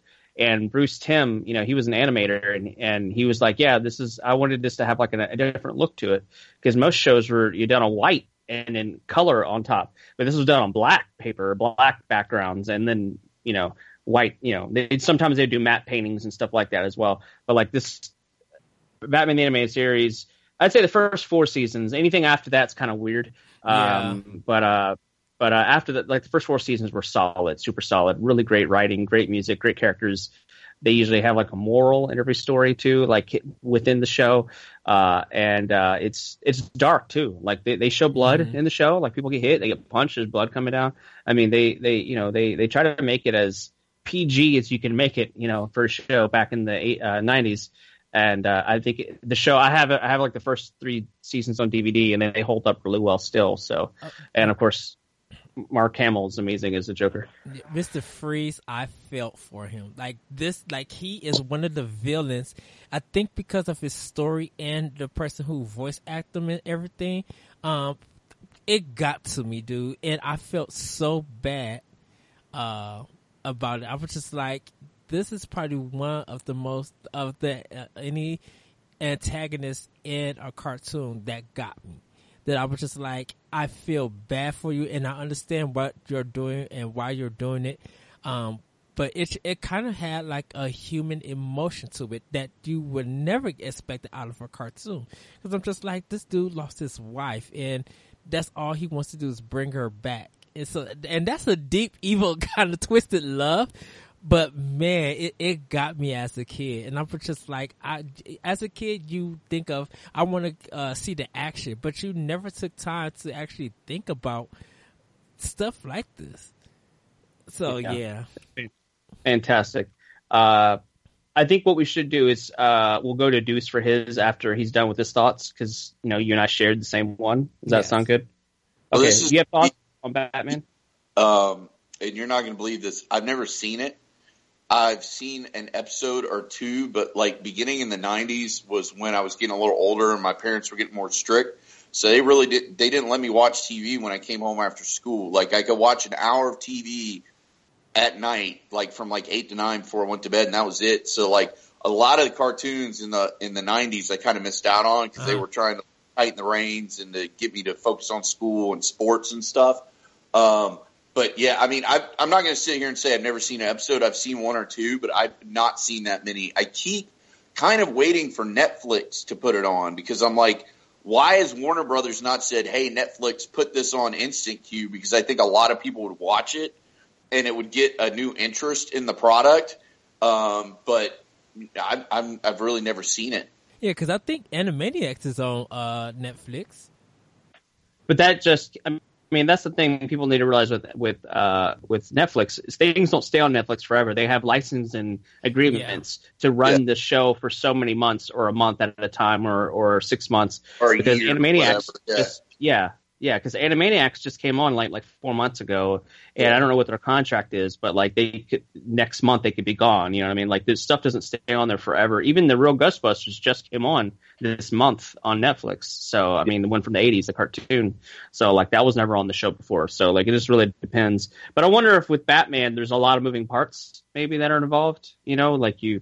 I don't know if there was different development companies. I think the show actually changed producing production companies when it got to season four, so it might even be something to do with that. Uh, and then obviously, I'm not sure what, how it works, you know. But obviously, Warner Brothers owns it, but I'm not sure what happens, you know, later on with the with Well, the show. my if it changes. inspiration because you two can help me with this. First, it was Batman the animated series, and then it was like the Adventures of Batman and Robin, and then it was like something else.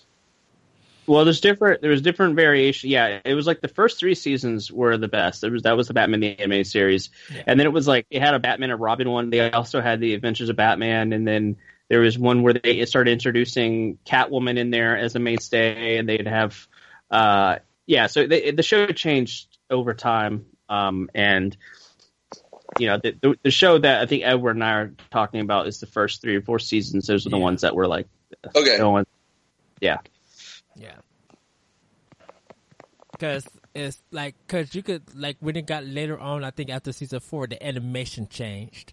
So, Mhm. uh, you, so whatever happened with that, you be, you could feel like, uh, I don't know if I still like it or anything. But if you start seeing like the first four four seasons, especially like the first and second season, you'll be like, wow, on how good it is and stuff. Well, I think what I need to do is just since Johnny said he's got the first three seasons on on DVD, is Mhm. just borrow DVDs and watch them maybe over Yep. the summer or something because I've got like two or three shows queued up because during the summer, like I usually I'll burn through two or three shows on Netflix Mhm. because all of my shows are mostly off for the summer. So usually that's that's what I do. So maybe I'll I'll, I'll put that in rotation. So Yeah, definitely. Yeah, I have So, Deuce, what was your cartoon for the 90s? Your first one. Okay, my first one out of the gate is Beavis and Butthead. That was such a good cartoon, man. And I, I remember around my house, that show was controversial. Like, because for a hot minute there, mom was like, no, you can't watch that. And then I found a kid that lived down the street whose parents didn't care really what he watched and I was like, so what are you doing about six o'clock? You mind if I come over for about a half an hour and watch some TV? So, like, I would go down to his house and then it, I'm not going to go into it. His house got a little rough, and I was like, "Yeah, I'm good. I think uh, I think I'm going to watch it." My- And then mom and dad found out what I was doing, and then found out what was going on at that house, and they were like, "You know what? You're more than welcome to watch Beavis and Butthead at our house. you know, don't go down to there." So Uh, it was kind of, I whittled them down, but I mean, you got to remember that show was so big. One year they had what was called the Butt Bowl, which was during the halftime show of the Super Bowl. They aired a brand new episode of Beavis and Butthead. So you flipped over to MTV while the Super Bowl was having their halftime show, and you watched Beavis and Butthead, and that was awesome. can can I say it, it's not it's not my favorite, but uh, it's not everybody's cup of tea, and, Yeah. and I'll be the first to admit that. Like it for me, I, I think it's more the time frame because Uh-huh. uh, fun story. So like two, two maybe three years ago, they revived Beavis and Butthead on MTV, and they brought it back. yeah, and only did like eight episodes. So at the time, like people were coming over here Thursday nights to watch TNA and Pac Wrestling, and our buddy G- Gordo Gringo was one of them. Uh, Brian was one of them. Jason was one of them. So what we'd do is we'd pa- we'd watch TNA, and then when TNA was done, we'd flip over uh, TNA Wrestling. We'd flip over to Beavis and Butthead, and it didn't hold up. Like I don't know if the writing wasn't good or maybe we've just gotten older, but it was not. It was not near as good or as, as funny as the old ones are. But I can tell you this because I've seen them repeats like late at night on MTV, some of like the original ones, yeah. and they still hold up. Like they're still funny as hell. Breaking the law, breaking the law, uh, uh, breaking the law, breaking the Well, law. that was the thing. Like Johnny's a pretty big metalhead. I'll be the first one to admit I am not. So like that show actually introduced me to like a bunch of bands that I had no clue who they were, like GWAR and like people like that. I'm like, who the what the hell is this? so like it introduced me to like a whole like range of music that I knew nothing about. Um, yeah. See, uh, I Daria came out of Beavis and Butthead, so I enjoyed Daria more because Daria was more sarcastic and she was shady and would let you have it. Like her her smartness was the shady stuff and would let you have it. So that's what I enjoyed out of Beavis and Butthead. And they also had a video game too. Oh my goodness! That was so hard. That video game was ridiculously hard. yes. like like I actually watched a video the other day of these guys trying to play it and like it was so hard like they had to like go like they had to order off of eBay like a strategy guide for the game and like were like using the strategy guide, and even the strategy guide wasn't helping, and they finally like beat the game and everything, but like it took them for what should have been like a 20, 30 minute beat 'em up took them like three hours or something stupid. Oh wow. Oh wow. Yeah, but I mean, it was fun. But I will say this: I think you hit a good nail on the head. I think most people can be separated into two categories: they're either Beavis, Beavis and Butthead people or Daria people. Because like one of those two shows you loved, and the other one you didn't like. Like prime example, I love Beavis and Butthead. I could care less about Daria. Like I didn't even watch it because I'm like ah, I don't care. So, but I think you could definitely file people into those two groups. I think it was the sarcasm of Beavis and Butthead that I didn't get. Like, I, I, something about them became too annoying for me, and I think it was. You know that these two characters are idiots, but yet they still do something funny and they still do something catchy that you'll be able to remember. That, but you know, it, they, it was something um, on TV as an animated series that no you couldn't see nowhere else. So Beavis and Butthead completely felt fresh when it came out. Well, I think it was fresh just because you got to remember that show was spun out of a little thing on MTV called Liquid Television. Yes. Which what introduced us to Aeon Flux. Yeah. Uh, which Mhm. introduced us to the Maxx. Um, a lot of like different like cartoon shows got spun out of that because I remember, and I didn't put it on my list, and I probably should have. The Maxx was a very very good cartoon show that was on MTV, and the funny thing is they made 10 episodes and I think they only aired like four or five and then MTV canceled it. And then when I was an adult and started going to cons, like I call him bootleg Joe. There's always a guy there that's got like bootleg everything on a table with like a hundred like DVDs.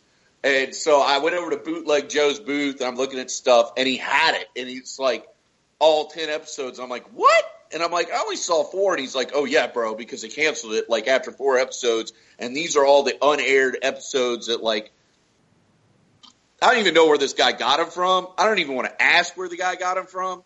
So you would just pay him, and it was in some like ratchet like DVD case where he like printed on his printer like the little slide in that went on it, and then it was like you could tell it was like one of those blank CDs that you would like write on, Yes. because you flip it over and it looked all funny, and it had like a sticker on the top that like he made on his like it was complete ratchet, like it was like some ghetto ass shit. But I remember I probably got it in a box in the attic somewhere, but I remember I bought it because I was like, all right, I'm going to get this because I remember I bought that. I bought the unaired pilot of Buffy uh, that I still have at the house on VHS.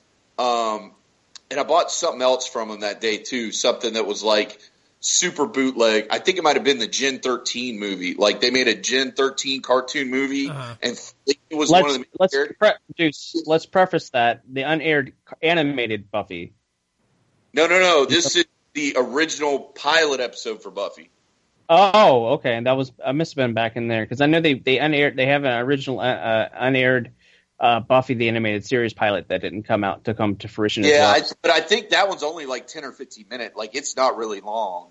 right. Oh, I wow. think the last time I went to Bootleg Joe, he had that, the Buffy musical, and like a couple other episodes, like on a Blu-ray, and I was like, Oh, That's- okay. Stuff, and, or not Blu-ray, but a DVD. And I was like, why all that? And he's like, well, I tried to sell just the animated by itself, but I hate charging people ten dollars for fifteen minutes. I'm like, yeah, that is kind of a waste. So he's True. like, I put the musical episode and a couple things, other things on there, and people bought it. Um, but no, like, do you have a VHS player still? I do. yeah. I do.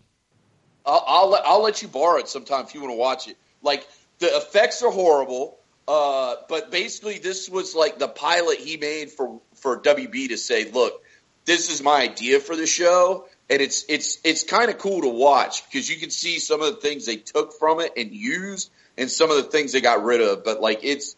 It, as big a Buffy fan as you are, next time I come to your house, I'll bring it to you. That and your sunglasses in here, by the way. So Yeah. True. Uh, what what before you guys go into Eddie's next one? What's what's uh what ca- camp am I in? Am I Dario Daria or Beavis and Butthead? Can you tell? I hope it's Beavis and Butthead. I've got a bad feeling maybe Daria, but Be- I'm hoping Beavis and Butthead. Beavis and Butthead. Yeah, I was, but I was one of those people like Deuce and I are the same age, so we grew up this same generation, and everything. And and I remember we both grew up with kind of strict, you know, Christian yeah. parents. And uh, I remember I would when I would watch Beavis and Butthead, I would always have my finger on the previous channel button. Yeah. and I always would have it on ESPN. So like whenever it went back, it'd go to like ESPN because I knew no matter what was on ESPN would be safe. Yes, so I did the like, same. I did the same thing. yeah. There was a few shows in the early '90s I used to watch just like that with my finger on that button, like I'm fucking, like I'm American Sniper with my finger on the trigger, just waiting to pull it. You know. So yeah, I know exactly. So we all did it. Okay, I'm not alone. Uh, thank God that MTV was close to Nickelodeon I was yeah. with that one quick. If not, BET was the next channel off of MTV, so I was watching some black videos or something. Oh my goodness. Oh my goodness. Uh, I'm just so like awestruck right now. I yeah. laugh. Yeah, that that's old school kid trick. I don't know if the kids still do that now, but yeah, that was the old head trick right there. It's like you hit that last button. My go to channel was always like ESPN because I was like, if it goes to ESPN, I'm safe. Like it'll be Sports Center or it'll be like something because that was like in the baby days of ESPN. So it was like 90% Sports Center, 20% AWA wrestling, and maybe like 10% American Gladiators. Like they'd have we- back in the early days of ESPN. Uh, Eddie, I don't know if you know, they had some wild shit on ESPN. Oh, like, oh yeah, they had pro wrestling on ESPN. They had uh, they had American Gladiators. They would have like just random ass like the arm wrestling championship of the world, like just weird shit. And you're like, what? Like if you turned on ESPN now and saw that, your head would explode. You'd be like, "What the fuck is this?" See, so, American Gladiators was on RUPN at uh, yeah. Uh, for people who don't know, it was like uh, it was channel fifty, but it was something else. And then when they changed it to UPN, uh, that's just became the name. So people who know UPN, uh, American Gladiators back in the day was on that channel. Uh, but yeah, ESPN shows some weird stuff. Yeah. I I uh, I I loved American Gladiators because and I always say this all the time and annoys my friends whatever some like we are playing a game or something and I'm like a judge or something in a game I'm like gladiators ready challengers ready I always like go yes but it's always that, that, show and I actually had the toys they actually had the toys like remember they had these crazy Wait, wrestling names when like I didn't uh, know they like made iceberg toys. and like uh, oh, man. Like, and like yeah. yeah. They had like it almost. Hold on, hold on. Like Where did they make American? How bad the names were. Wait, when did they make American Gladiator toys? I've never heard of that. Yeah, they yeah, made an animated series too. little tower, like Wait, you would put what? the figures on. It would actually do the little the I don't know what was that called the pendulum where they had the yep. stick with the two things yeah. at the end, and you could make yeah. your figures actually fight each other, and there was like a button yep. would move it back and forth, and it would actually knock one of the figures off. I've never seen or heard of this. Yeah. I, am gonna have to look this up after the show. I'm blown. It's awesome. Yeah, and remember the one with the tennis balls, the tennis ball gun? Yes. Like I think they had a play set of that too, where you'd put one figure on the tennis ball gun and he could shoot at the other little figure. Now you'd have to move your figure with your hand, of course, but like that one, like was a play set. Like they had like two or three American Gladiators play sets, and they had like all of the gladiators pretty much had an action figure. Yep. Oh my goodness, I don't remember that. Wow. Okay, yeah, I'm gonna have to look that up. Well, let's move on to my second one. My second one, it just came to mind, and I love the show Ren and Stimpy, hands down. Oh yeah, Ren and Stimpy. As adult as it was and kind of dirty, it, it was kid friendly, but it was funny as ever. Um, the, you idiots just and and log the little commercial. I oh, love yeah. yes. Powder toast man. yes. yes. And even, even though it, the comedy was a little bit gross, um, Ren and Stimpy still to this very day, I could watch it and still laugh. I enjoyed it. Uh, so Deuce, what is yours? Uh, My number two? Yeah. And it, then we'll get back to you. We'll get to you, Johnny. Uh, it's Captain N, the Game Master. which I don't know if any of you two remember this show, but this show was awesome. Now, Yes. I may have cheated a little on this one because I couldn't figure out if it aired first in 89 or 90. It was hard for me to get like good references. Yeah. So I just threw it in 90s because it had like three seasons. But I, I, I love that show. I remember watching it every week. Actually, it's funny because back then, it was before I think, uh, or maybe I was getting Nintendo Power at the time. I don't remember, but I remember I was getting really stuck on Mega Man 2, and then they had a Mega Man episode, and it showed like you had to beat different characters, bosses, with other bosses' powers. And I was like, oh shit. So then I went back and played it, and that's what helped me beat the game was actually watching the TV show. Wow. Yeah, because it was on NBC in my area Yeah. on Saturdays. Yeah, because Yeah, it was. It was like an NBC uh, production. So like Yeah. NBC, like the one that produced it, but they produced it along with Nintendo because uh, Yep. like I got deep in the wiki on this one today. Um, and I guess what happened is they had this young executive at Nintendo Power is like, hey, I've got this idea for this character, but we're going to launch him in Nintendo Power. We're going to do ad campaigns with him, and we're going to have a cartoon on Saturday mornings on NBC with this guy. And that's how they launched it. And uh, like it was awesome because there were sections of it, like the first like minute or so was like live action, and then it would like he would go into the video game, and, he, and then he would be hanging out like in the video game world. Yeah. Uh, and it was, it, oh man, it was awesome. And it was crazy because at the time, like, I don't even know how they got all the rights to do everything because, like, you ha- the the main villain was Mother Brain from Metroid, Yes. and then his like right hand bad guy was uh Eggplant. the Eggplant Wizard, Yes. and King Hippo from Mike Tyson's Punch Out was like his other bad guy henchman, and then the good guys were Captain N, Yes. Princess something like Princess Nintendo or whatever, and then it was uh, Belmont from Castlevania. It was Mega Man, Yeah. and it was Kid, and like that made up like the good guy squad. And I was like, And the as dog. a kid, I it didn't process as much as it does now because I'm adult and I know how business works and how like getting all these licenses to work together, how much of a pain in the ass it is.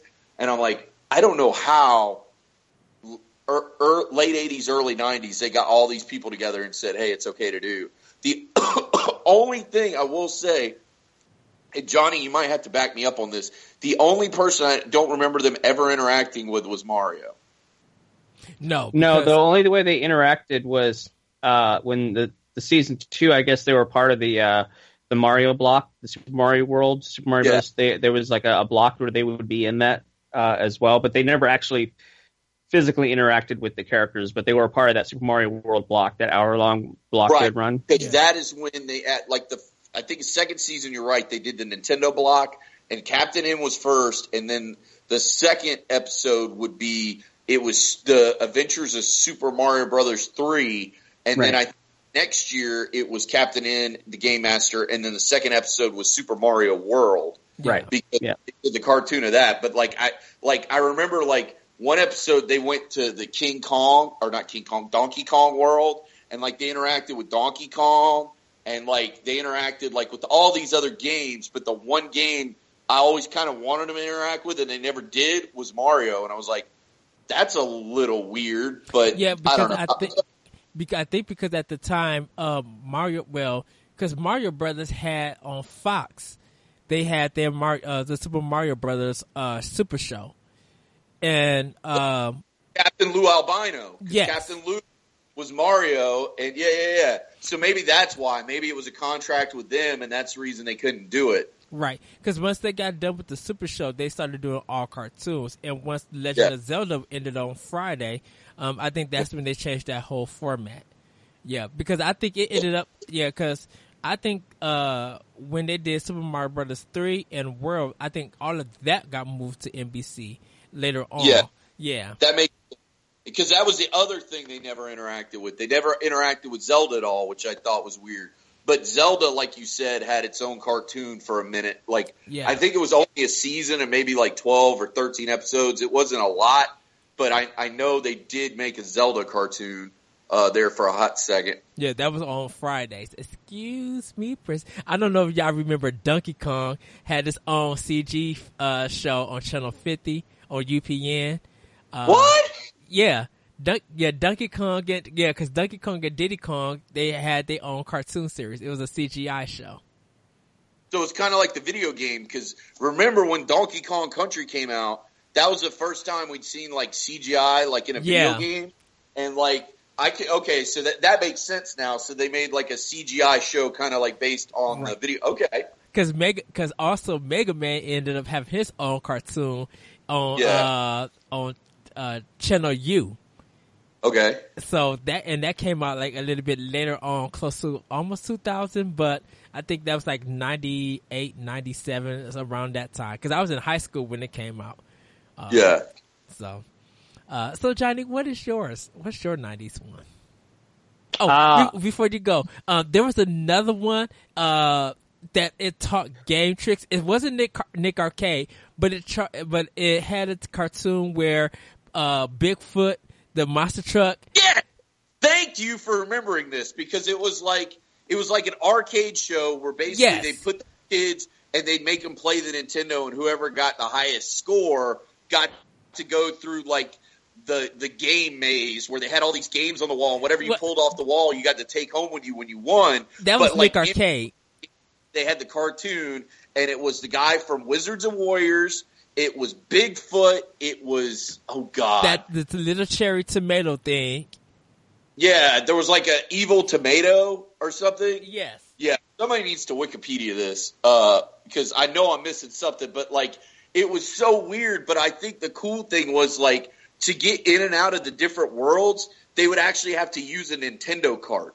So like, they would take an actual like not like a, a like in the this is animated now. They would take these different Nintendo carts and they would jump between like think of these Nintendo carts as like the Stargate, for lack of a better word. So like they would use it to jump in between, but like it was Bigfoot, it was a wizard from Wizard and Warriors, and there was a boy that was like the main character that like kind of like did everything.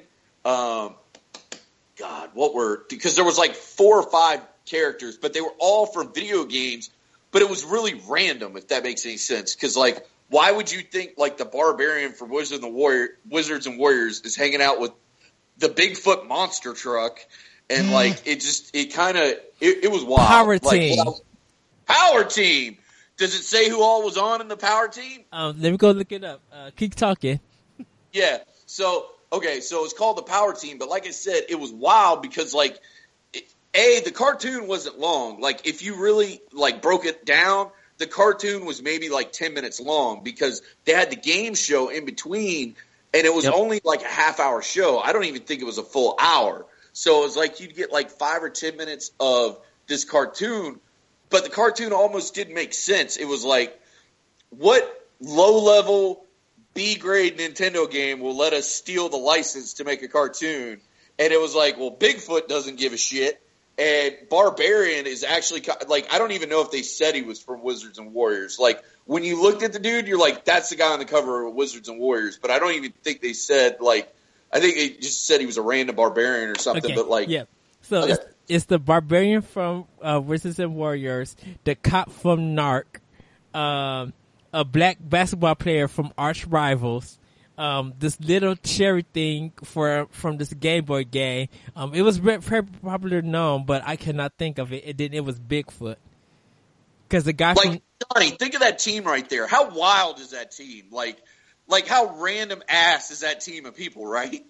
Like, it doesn't nuts. make any sense. It was like somebody got really, really high and was like, "What is the list of games that they'll let us take a character from?" And then they just threw fucking darts at the wall. Yeah, well, I, I preferred the the actual game show, whatever, uh, over the animated show. The game show was uh, more entertaining. Yeah, I The- doing that too. okay, so the It- TV A half an hour TV show, wasn't it? It- Eddie? yeah. So the TV show was called Video Power, and Video. yeah. So the host would come in, he would talk about the game like did like a preview or review, and then in the middle section they would do the cartoon, which was the Power Team, uh, and this is in 1995. So, but later on, they removed the live action and just used the cartoon for the show. Yeah, like they phased the cartoon out and they just made it live action. Because I remember once they phased the cartoon out because I really loved it. And here was the thing though about that show. That show was kind of cutting edge at the time, Johnny, Yes. because like they wouldn't debut games like say like Super Mario Brothers 3 did in that Wizard movie, but they came damn close. Like it like as soon as a game came out, they would have it on the show. And it might be like the first time you'd ever even heard about it. And it was like Well, here's uh, Double Dragon 2 or something. You're like, holy shit, there's a Double Dragon 2. because even And then it was like a high score. Yeah. yeah, because even GamePro had a TV show, and they would move GamePro around because GamePro was actually on ESPN on Saturdays. Yes. Oh, wow. and then it, it kept getting moved around. So who knew what? Because they would show like Game Pro on ESPN probably for like four episodes, and then they move it to another channel, and you would never know where they moved it at. It was always at eleven o'clock on Saturdays on ESPN.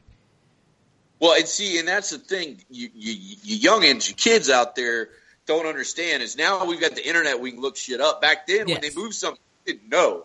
You were just like, oh, it's gone now, unless you talked to a friend at school and they knew what happened, or you flipped around the channels and then you find it. Because, like, I it, it, kind of the same thing with us. That Power Pack show was on, like, goodness, I want to say it was like on like one of our local affiliates, like some like random channel showed it in syndication and then it went away and then I found it on WGN when they finally started giving us WGN once we got uh cable. Yeah, Yeah, it was the same way. They, uh, yeah, I think I saw it on WGN as well. Oh wow. well, Yeah, Johnny, WGN was very big, very big network over here in Florida. I know it, it's Uh, based out of that- Chicago, but like, Yeah. oh, it, it was. Did you guys? Because now it's CW. Uh, What's the C? WGN. It's still W- WGN, but like um around seven o'clock, it becomes CW. Really? Okay, because see, for us here, like we get WGN, Mhm. and it's it's usually like it. Well, for me, it's Cubs games, and then they've got like some random like syndicated shows, like Big Bang and shit like that. And then they've got a handful of like original shows, like they got a show called Salem, and they got one show called The Mountain. Like they got two or three like original shows. Um, for a while there, they actually had WWE main event that they were doing Mhm. like on I think Wednesday nights or something like eight o'clock an hour. Mhm. Um, but yeah, no, here it's not CW at all. Like we here we have a local CW affiliate which is WTOG 44 out of Tampa. I'm wondering if in Chicago that just might happen to be your CW affiliate. So maybe because they don't show like like prime example, like say it's Tuesday night eight o'clock and the Flash is on. It's on W WTOG 44 here, but if I flipped it over to WGN, it wouldn't be on there. Okay, yeah, because if you flip it on WGN here, the Flash Yeah. will be on.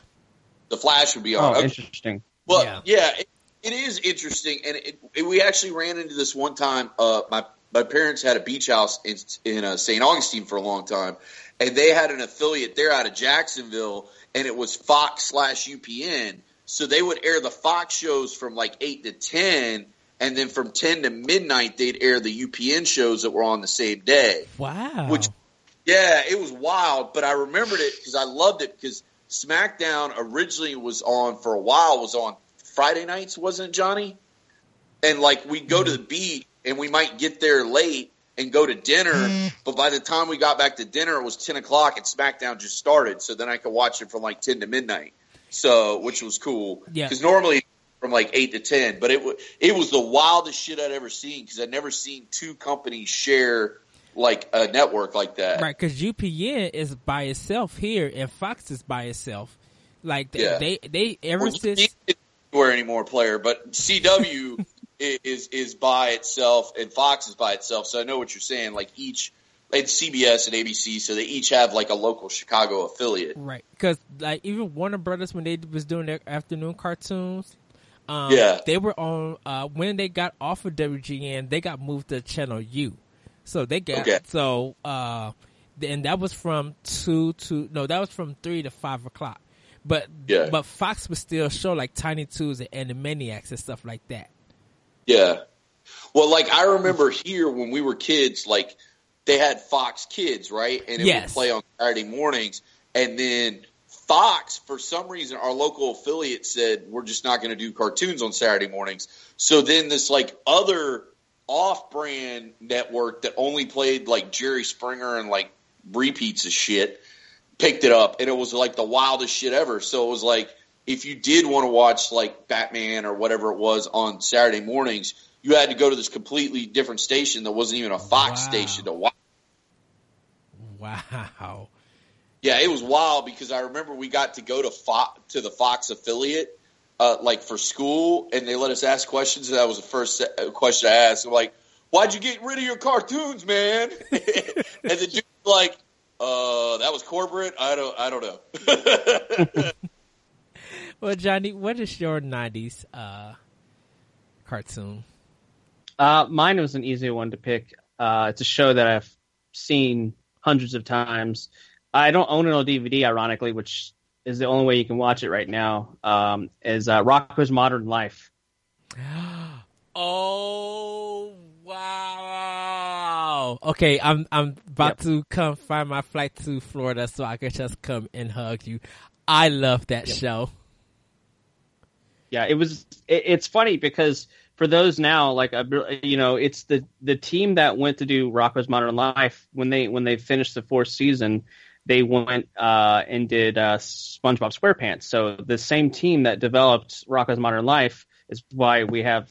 That's why SpongeBob uh, SquarePants exists because Mhm. Tom Kenny, who you know who voiced uh, uh, Heifer, you know the cow, he went on to do SpongeBob's voice. So like, uh, it's interesting to see kind of like you know how they took a show that kind of went over our heads as kids because there was a lot. I mean, they literally had there a, was a lot of moving chicken- parts on that. there was show. a chicken place called the Chokey Chicken, and Oh mean, wow! That's a joke for uh, Something like something that, else. So that's that's like uh, you know self love or whatever. Uh, and as a kid, we didn't know that, you know. And then literally, like Rocko's first job was a sex call operator. Like it was at one nine hundred number, and like you could see a poster in the background or whatever. I'm just like, and they ta- they talked about hell. Like there was all kinds of weird stuff in that show, and it was so random and all over the place. But I I, I thought Rocko himself was a genuinely like nice guy. You know, he always tried to like do his best. And uh, and but Heifer, his his friend, who was adopted by the, the wolf family, literally a pack of wolves, took this cow in. Like it's a really weird story, but it's it's it's it's got its moments. But like it's uh you know it was really fun and, and entertaining and like I mean, there was you know as someone that read comics there was literally a comic shop in there too. And and then you had uh Filbert who was a turtle who worked at the comic book shop. And I remember like one of his famous lines was when he was when Rocko was in the comic shop he's like turn the page wash your hands. Turn the page wash your hands. Uh it's actually a pretty good impression. Uh and uh, he, it was great like, yeah and he like I'm, it's all coming back to me now. Like he he fell in love with the dentist named Beth I think was what her name was. She was a dentist and like there was this whole thing about I, it was a Rocko or someone had like an abscess tooth. He was trying to take it out. And then there was like a, a Rocko's shrink or whatever his uh, psychologist like fell in love with a mop. And like it was just crazy that this like this show was just all over the place. But as a kid you're like this is just funny. You don't really understand the adult references they made. But now you're like oh okay. Now wow i watched that as a kid and it just went over my head you know you didn't understand but i love the show. It, one fun fact that i didn't find out till i was a little bit older probably like i don't know probably like 17 18 i didn't know this but the theme song you know rocko's modern life that that the theme song was written and recorded by the b-52s Yeah, What? that's exactly what I was going to say because the the the the uh, the the the lead male singer in it has an extremely uh, distinct voice. Like when you hear his voice, you know it's him. And it was like they would say something, and then he'd be like, "Rocko's Modern Life," and it was like, Yep. "Oh Yep. shit, that's the dude from B52s." So like. As soon as I heard him, I'm like, okay. I'm not gonna lie. For me, this is one of those shows that was like middle of the road. Like if it was on, I'd watch it. It wasn't like, oh my god, I got a beeline to a TV for it. But like, it almost felt like the redheaded stepchild to Ren and Stimpy to me. Like when I watched it, like I could see a lot of like the Ren and Stimpy beats in it, if Yeah. that made sense. So I think that's probably why I did watch it uh, when I did. Um, but I, I just remember just like you, Johnny, watching and being like, this is some wild shit. Like I know I'm probably not getting everything that's going on, but like what the things that I can understand is pretty wild. So Uh, I love good. where I go with my oh. I can't believe you brought that to my mind. I love that show. I completely forgot all about it. I didn't know he they the B uh, B52s did the thing. That's brand new to me. Wow. And they had a uh, they had a NES platformer or Super Nintendo platformer as well. Yeah. Rocko's Modern Life. It was actually better than the Beavis and Butthead one. yeah, it was better than the Rugrat, not Rugrats, uh, the Ren and Stimpy uh game for Super it was. Nintendo. Yep, yeah, it that was one of the better platformers from hard. Nickelodeon. Oh my goodness. Well, my last That was my second episode. That was my second pick because remember you and I shared the Yes. Batman one. So my last one, it has to be Animaniacs. I love Tiny Toons, but any many Animaniacs, um, the squirrel, um, the uh, the mime, everything that happens bad to him, the uh, the one like what would you do, or they'll show one thing and then fade it out and show the same thing but make it more comedic or something disgusting or funny. That one, Yakko Wakko and Dot, I got I got Funko Pops of them. I literally grabbed all three when they came to my job. I'm like, I need to buy this when the store opens. Uh, so I spent a good thirty bucks on them. Um, I think it's still on Netflix. Them doing talking about the fifty states. They're doing their song and dance and stuff. Just so comedic, and I love them. And uh, I, it was sad on how they ended the show, but it was kind of nice how they did it. Um, I watched their Christmas movie. I th- think it was a Christmas movie they did. Um, Hmm. but Yeah, Wakko's Last Wish or something like that. yeah. Yeah. Uh, that one was funny. Uh, but Animaniacs is my last one. And, and I know there's more. cancer. What happened? Huh? Did Wakko get cancer? Why was it Wakko's last wish? It was a Christmas movie. So Yeah. it was like, like, okay. Yeah, just the title. Because the series was Okay. still going on. So I was the- like, that that's kind of dark for a movie title. Wakko's last wish. It's like, ugh. Yeah. So Animaniacs is mine. Uh, so I'm going to pass it back to you, Deuce. What is your final '90s movie? Uh, My final Crap. '90s one is X Men, and I've got to say the X Men cartoon. Back, I still will say, besides the comic book, I think the original '90s X Men cartoon got the X Men, and I'm probably going to say this grammatically incorrect, but the most right. Like, I think that they did the best job of telling the stories. I think they did the best jobs of taking from the comic book to the TV screen the stories and making them fit. Like, I think they've done a better job than even the movies have done on making X Men as true to the comic as possible. And I got to say, that was another show for me that was really cool because it was episodic. Like they would have like that Dark Phoenix saga was like six episodes long, and you had to watch each part. And like they had multiple multi-part episodes. Like I only remember a handful of episodes that were standalone. Like nine times out of ten, like the episodes were like five, six episode stories. Like I remember when they did uh the Sentinel saga. Like that was five, six episodes. They did Dark Phoenix was five or six episodes. They did uh the Badlands, which was five or six episodes. They did the Weapon X. Like they did like pretty much the whole Weapon X story, and that was like four or five, six episodes. Like they did great episodes, and it really it was intense, and it was a great cartoon. And only later, when I was an adult, did some friends of mine that were older than me show me some things like Wolverine only popped his claws if he was fighting a monster or a robot. Like if it was a person, he would never pop his claws, and like or an animal. I think that might have been the other thing. But if it He, he any- did it for like, Saber remote- Sabretooth. yeah.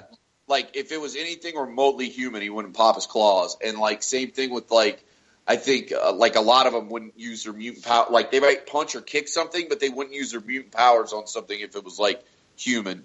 Um, but like just the stories were good. The voice acting was amazing. Yes. I'm not gonna lie. Like sometimes, like I've got two mental pictures in my head when it comes to Wolverine. It's Hugh Jackman because he did a phenomenal job in all the movies, and then it's the voice of the guy who did Wolverine in the cartoon. Because a lot of times when I like, it's funny. We had a, a friend of ours, uh, and you can help me with the name, Paul Franzese, the the real Peter Griffin.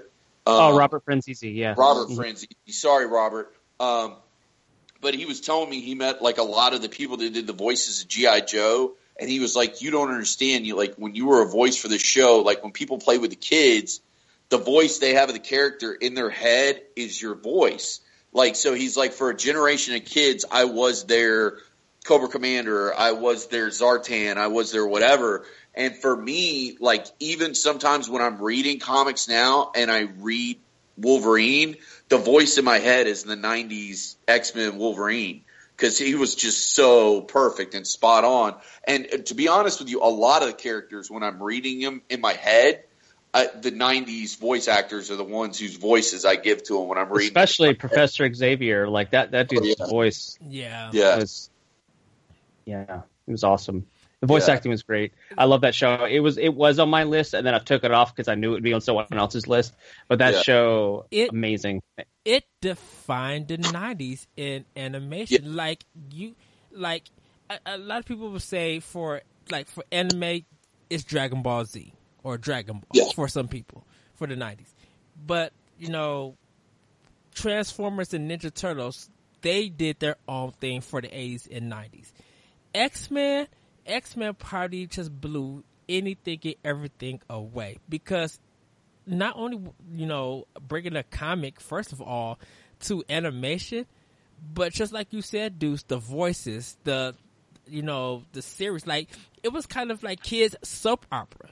Like you need, Yeah. wanted to know what was going to happen next and how they were going to get out of it, because they would leave stuff off as a cliffhanger and be like, okay, now I gotta wait another seven days to find out what's going to happen. And when it came on, you tuned in and you watched. Like you was just like, hurry up commercials, get get done with the commercials, and you was back to watching X Men. I mean that the theme song when you hear it, you knew that it was time for X Men.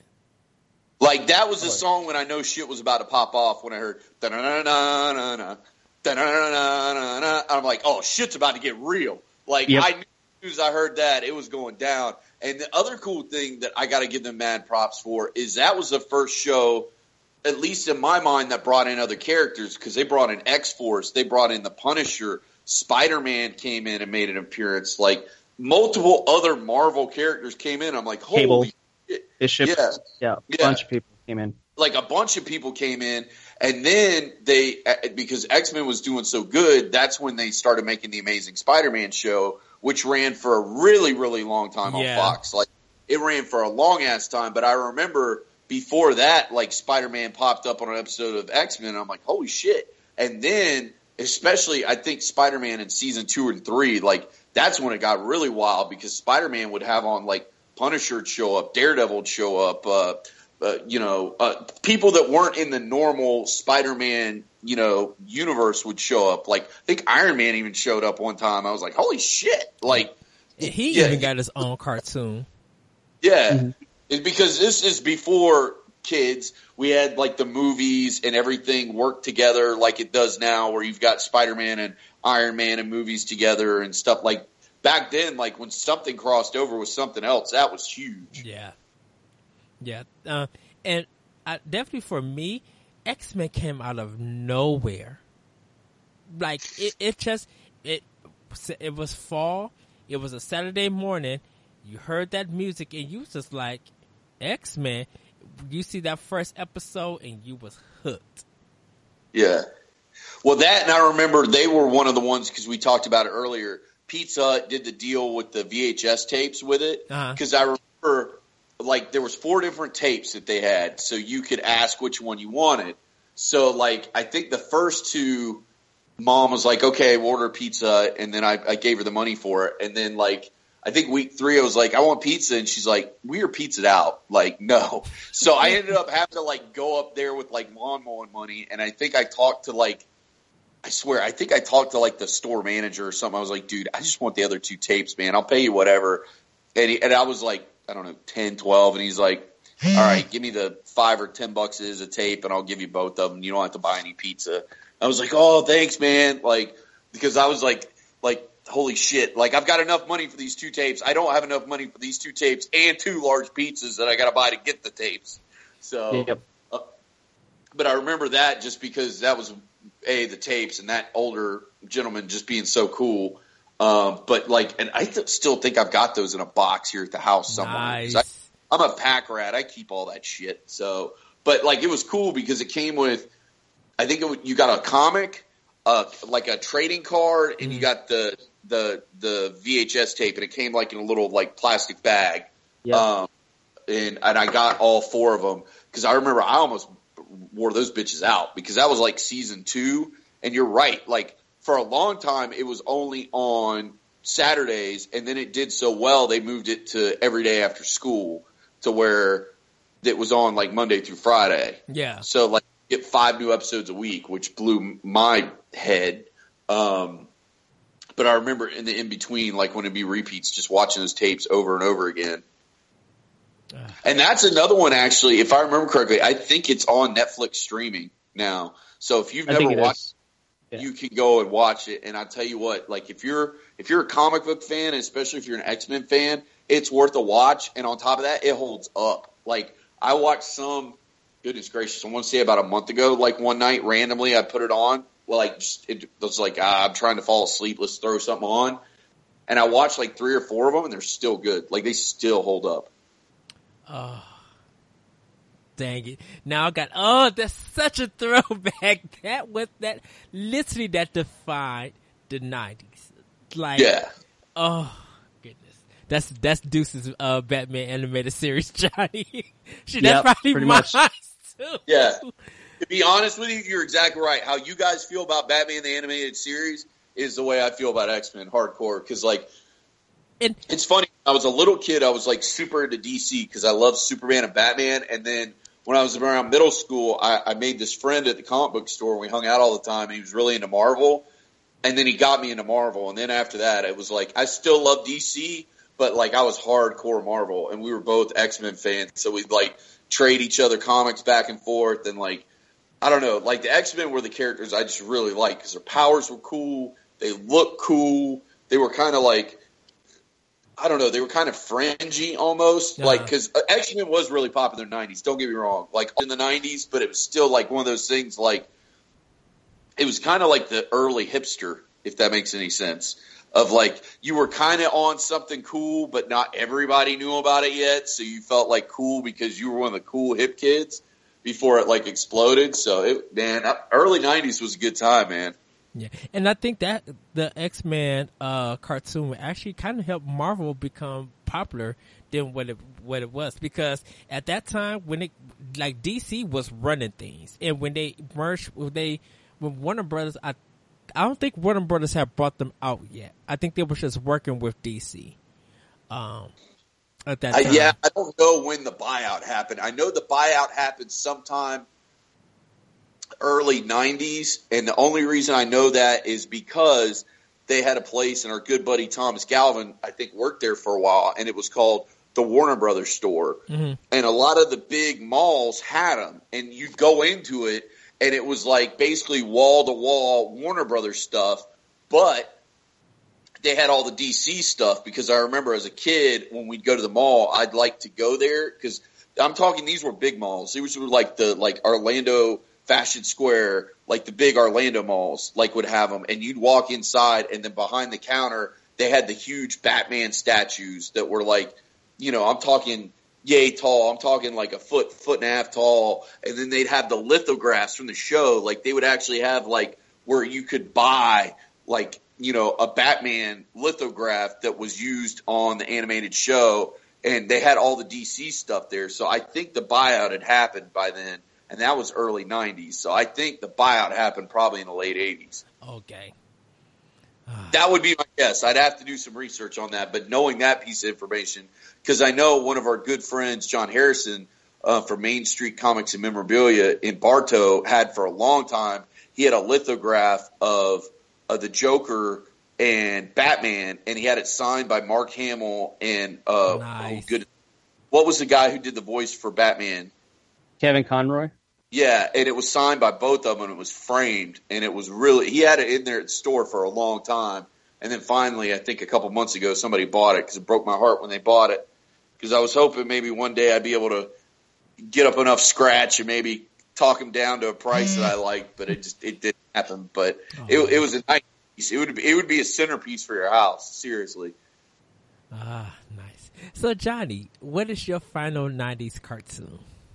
Well, you both named my two that were on my list. So Animaniacs and X Men. So uh, I'm gonna have to just. I, I was looking through the list. Uh, I'm probably gonna go since you guys named the other two that were on my list.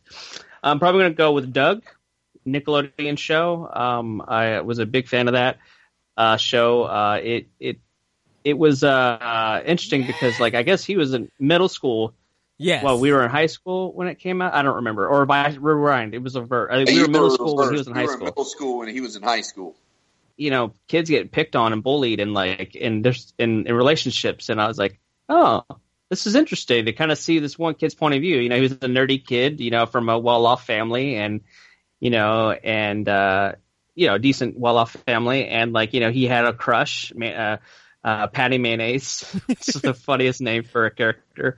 Uh, and then you had like the rich bully Roger Klotz and like his best friend Skeeter, who was like so like enthusiastic and and it was it just talked about everything. It talked about like like I remember he got a fender bender in one episode and he didn't know what to say, you know, to one of his parents. And then I remember he had his he also had imagination where he had like Quail Man was like his he would have his the show would actually go into this Quailman show yes. like his Yeah. own alias, and uh, it, it was just really cool because like the the show it, it was it was a cool mix of you know it had drama, it had comedy, it had you know action. Like it was just a you know it was a fun show, and uh, I I never liked it when ABC uh, ABC or Disney bought it like and put it on ABC. I was never a fan of it then because. The, the voice acting changed. Just it just didn't have the same feel as the Nickelodeon series. So uh, once Nickelodeon stopped, I wasn't a fan after that. But it was a show that I remember. It was during that whole uh, Rugrats, Doug, Ah, Ang- Ah, Real Monsters, like all those shows came out around the '90s, around the same time, and that was like that whole renaissance of Nickelodeon. Nickelodeon really got huge then because of that, and then you got to see television shows like uh, uh, Nick Arcade. You got to see, uh, you got to see. Uh, uh, Guts, you know that show. Uh, Yeah. You got to see all kinds of awesome shows spawned from Nickelodeon. Nickelodeon remember- blew up. Did you do you remember uh Roundhouse? Absolutely. Yeah. Yep. Roundhouse was like a stand-up sketch comedy uh, show uh, before before um, all that came out. It was Roundhouse, and Yes. Roundhouse was like a live improv uh, comedy, and it and it had a really cool theme song and everything. But it was a really good show too. And Nickelodeon did all these like experimental shows, like Adventures of Pete and Pete. Like they had like I, I mean, I could go off. Nickelodeon was my jam in the '90s, like because I couldn't afford Disney Channel either growing up. Disney Channel was like an extra thing, but Nickelodeon was included in a lot of the packages, uh, Yeah. cable packages. So it's like Nickelodeon was like my jam. That's and then obviously you you had you know other shows, you know, um, you know, Ren Stimpy and all that would come on as well. But you know, there's there was a lot of different. Uh, you know, a lot of different shows that came out on Nickelodeon, but the whole Doug, Rugrats, you know, all those shows kind of came out at around the same time, and it really like put Nickelodeon on the map. And you know, Universal Studios had a huge Nickelodeon area to it Yeah. back in the day. Yeah. So- Because we went there three times, like for school trips. We did, yep. We were in. I, I know I was. I was in TV production, so like Nickelodeon would actually pay for our school to like go. So they were like, "Hey, if you want to bring your TV productions class, we'll give you like a behind the scenes studio tour for free and get you in the park for the day." So like we would like the whole class would go and they'd take us like behind the scenes and show us like the double dare sets and Yeah, like Clarissa explains it all set. I remember. Yep. yeah, and like they had a bunch of them. Like I think the last time we went, there was a show something, something the mysteries of Woo or the Woo the Diary. I don't remember, but it, was some sort of mystery show that was going on there, and they were filming it there. Like live and they had all the sets. But you got to remember, this is a show that wasn't shown in front of a studio audience. So like you're looking from like a, from lack of better words, from the rafters, like a walkway over the rafters. And I'm looking at like 12 different sets. So I'm like, Yep. holy shit. So, okay, that's this girl's bedroom. That's the living room of their house. That's their school. That's, you know, which was funny because they had a, a, a another show there called Welcome Freshmen that they taped. there. Yes. And Yep. it was funny because I did theater as a kid, like actual theater, Winter Haven, like our local community theater. Uh-huh. And a lot of the adults that I worked with worked at Nickelodeon. So like one of the guys I was in a play with, he was like had a bit part on Welcome Freshmen. So like literally while we're doing this show together, like during the three months we're working on it, I'm watching it one day and he comes on TV and I'm like, Holy shit, I saw you on TV yesterday and he's like, Oh, what were you watching? I was like, Welcome Freshmen. He's like, Oh yeah, they had me come in and I did, you know, two days of work for him. I'm like, What the fuck? I mean, I'm 10 at the time. I think that's the greatest thing ever. I'm sure this guy's like, oh, I'm fucking slumming it on Nickelodeon, but you know. but I'm like, that was the coolest thing ever. And like a lot of the local actors worked there, and it was kind of sad when they shut down that studio because they had up until it closed like two or three different shows that would be taping there at any given time. So like a lot of local bit actors could get work doing like little walk on roles as like a teacher or whatever. So that was a big deal. But speaking of big deals, Johnny, there's something missing from your list that I really thought you were going to hit. I thought that was going to be Dragon Ball Z. I figured that would have been in your '90s list.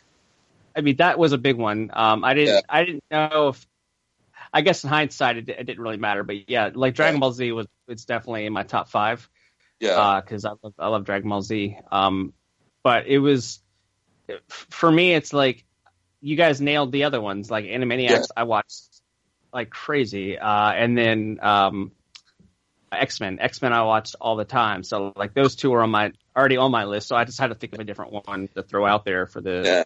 For the show. But but uh, but it was interesting just to think about the Doug Rugrats hour. Like they would have like that those segments, and then you know obviously later on they would have different things, and you ha- also had like the. Uh, what was that one show that was like a it was like a, a combination of animations i forget the name of the show kabloom or something like that you remember you guys remember that Kabloom, it was like a animation hour yeah Yeah. yeah, it was, it was interesting. They had like, uh, oh man, that show was just nuts. But like, it was really cool just to see what Nickelodeon was doing. The other networks weren't doing at the time, and it, and they really exploded, you know. And and then obviously the live action shows overtook, you know, Double Dare, uh, you know, and even back then, you can't do that on television was like one of the first, you know, Nickelodeon shows that really kind of you know made the wave, so to speak, you know, uh, and those that uh, most people listening probably have no idea what you, you, you can't do that on television is. Uh, but that you know it spawned Double Dare, and Double Dare was a huge game show. Uh, and uh, you also had uh, Figure It Out, another one, another really great show. I mean, I can go on the list. Nickelodeon was my jam. Like I, I just Just watched Are You Afraid of the Dark? I'm surprised you. Are you afraid of the dark? Yeah, That's Yeah. another one. I mean, there was so many great shows uh, uh, on that uh, on that show, and, and it's it yeah, it was a great great great network. At, you know, growing up at the time, and Nickelodeon and obviously Disney Channel are both totally two different networks now. But back Yeah. in the day, they were. they were like when we were kids, or I should say, we're kind of pushing the envelope because, like, I remember. I think we were in middle school when they started Snick when it was Saturday Night Nick, Yeah. and it was like the first time they had shows from like eight to ten that were like kid shows, kind of uh, for like I guess they were probably shooting for what they call that tween audience now, that like preteen audience. Um, but it was like, Are You Afraid of the Dark, Roundhouse, uh, all that, Kenan and Kel, like. Um, I mean, my God, if anybody needs to get down and kiss the, the ass cheeks of Nickelodeon, it, it's it's fucking uh, Kenan because Kenan is on Saturday Night Live every fucking week, killing it. And I'm telling you, it's because he did so many years on, um, you know, working for Nickelodeon and doing those kind of shows that he's just he just no, that's like autopilot for him doing that kind of stuff. But I mean, it was funny. Well, he wasn't a he was in a movie called Mighty Ducks, which helped his career too. Oh yes, don't Oh, forget Mighty. Oh, wow. I always forget that he's in that movie. That and don't forget he was in Good Burger. I mean, come on, that what a cinematic classic that was. Oh wow, yeah. So everybody, that's our '80s and '90s cartoons. We do have snack, '90s snacks, uh, but before we get to that, I want to just mention Tiny Toons, uh, SWAT Kats. I said SWAT Kats. What? yeah. Uh, um, we had Digimon, Pokemon, Warner Warriors, Warner Warriors, Carmen Sandiego. Um, we had uh, Sherlock Holmes, like 2010. Um, Sailor Moon.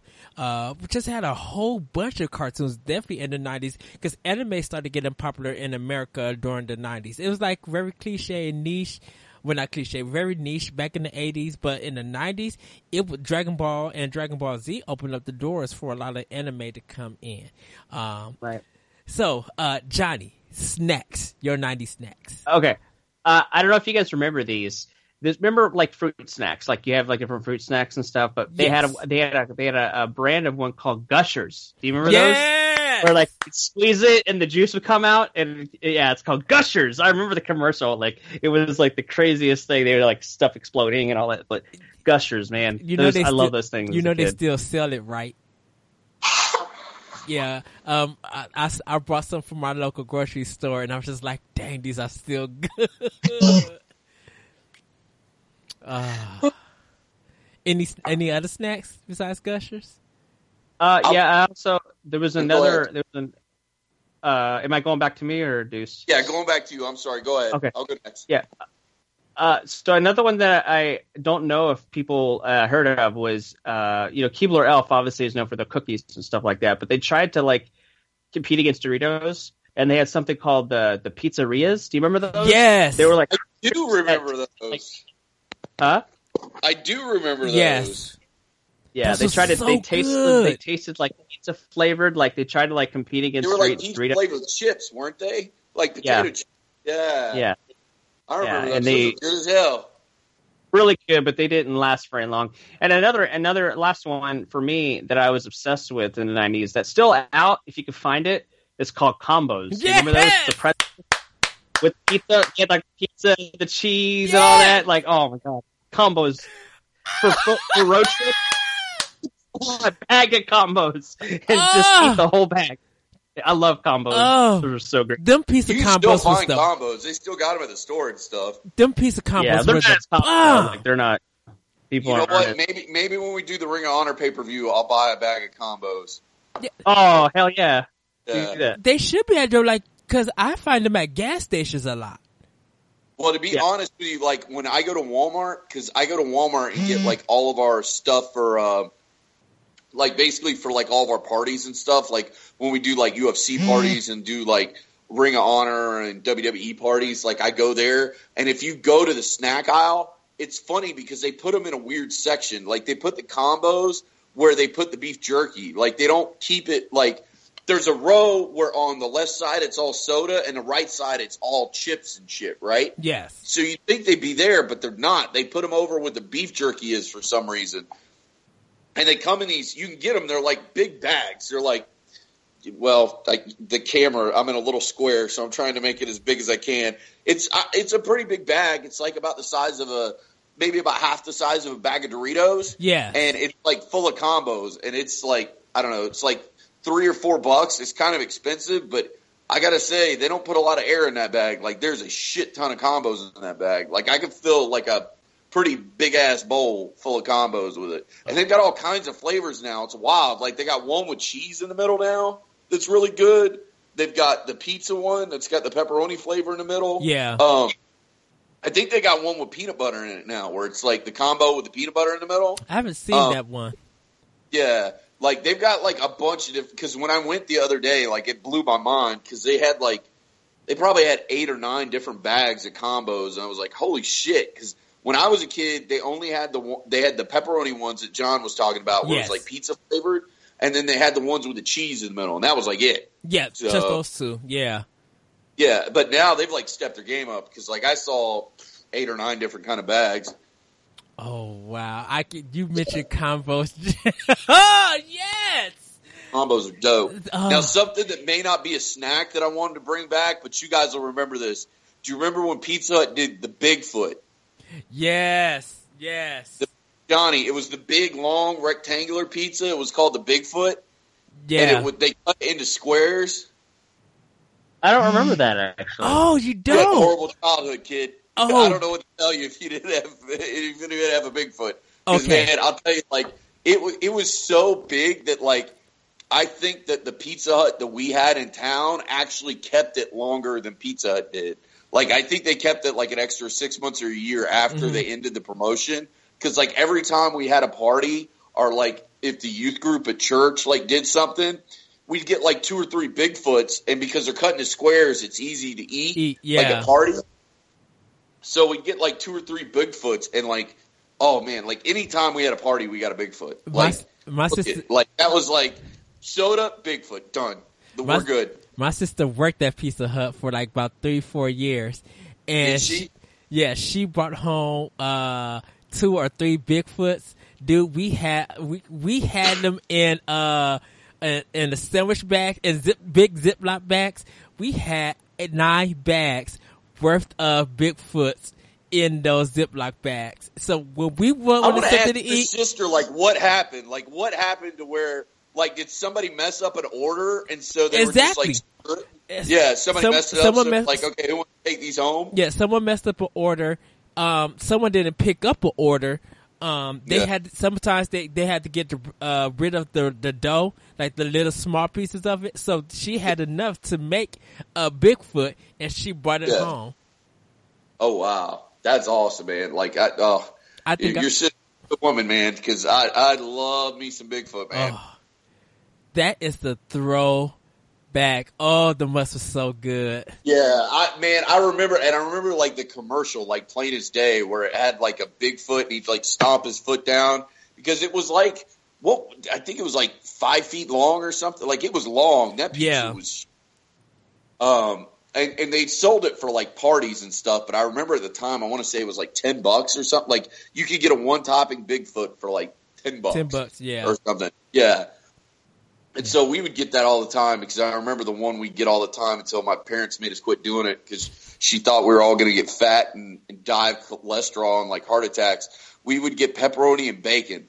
And that was like, we would get the Bigfoot with pepperoni and bacon. And then after a while, my mom was like, all right, I'm putting my foot down. You're all going to die of like heart disease, blood pressure. Like, uh, okay, enough's enough. I know you're like 10 and, you know, you can eat this junk, but let's not, you know, let's not kill yourself. So, As long as I was I was eating my Cheerios, I was good to go. So I was fine. But everybody, that is the show. Um, Johnny Deuce, go ahead and plug. What would you guys like to plug? I'll let you plug it, Johnny, since the banner's behind you. Well, we're uh, the Happy Hour with Johnny and Deuce. Uh, we're a twice weekly podcast uh, dropping on Tuesdays and Fridays uh, for your listening pleasure. Uh, we big big contingency of video game fans and wrestling fans, but we do do movie reviews, television reviews, and uh, we've had you know uh, comic book artists on our show and, and writers and stuff like that. So uh, definitely check it out. Uh, we've we're hun- over 260 as of this recording of this episode. We we uh, the pri- previous Tuesday we dropped two episode 262 uh, about our ring, ring of honor uh, um, Supercard of Honor 11 review. So uh, if you're a wrestling fan, go, go check that out. And uh, we'd love to go to different conventions and interview guests and stuff like that. So we're we're all over the spectrum. And um, yeah, so go check us out at HH Podcast Show on Twitter, uh, HH uh, or a Happy Hour Podcast Show on the Facebook, and then um, you can find us at SoundCloud.com forward slash Happy Hour Podcast. Uh, and we're also on iTunes, we're on Stitcher, we're on Google Play Music, uh, and we're still waiting on to hear back from uh, Spotify. Uh, to be on there, so uh, but yeah, and just type in Happy Hour podcast, Happy Hour Johnny and Deuce, you'll find us. Uh, and uh, yeah, so we appreciate being on your show, Edward. Yeah, man, we love it. It's always a good time. Thank you. You guys took me back with the food. You guys took me back with the cartoons. Oh, I'm so happy. Doug, Modern Rugrats, X Men, Bigfoot combos. Oh, oh, I feel like I need to find all of this stuff and go and try them again because they were part of my childhood. Hopefully, for you guys who are listening, it was part of yours. If not, you know, you guys could email me, email me at myop2 comment at yahoo.com so I can hear about your 80s and 90s cartoons or even snacks. I want to know what you guys would think. You can follow me on Twitter at that retro You can hear this podcast at the Anomalous Radio Network.podbean.com, SoundCloud, iTunes, and Google Play and other podcast apps.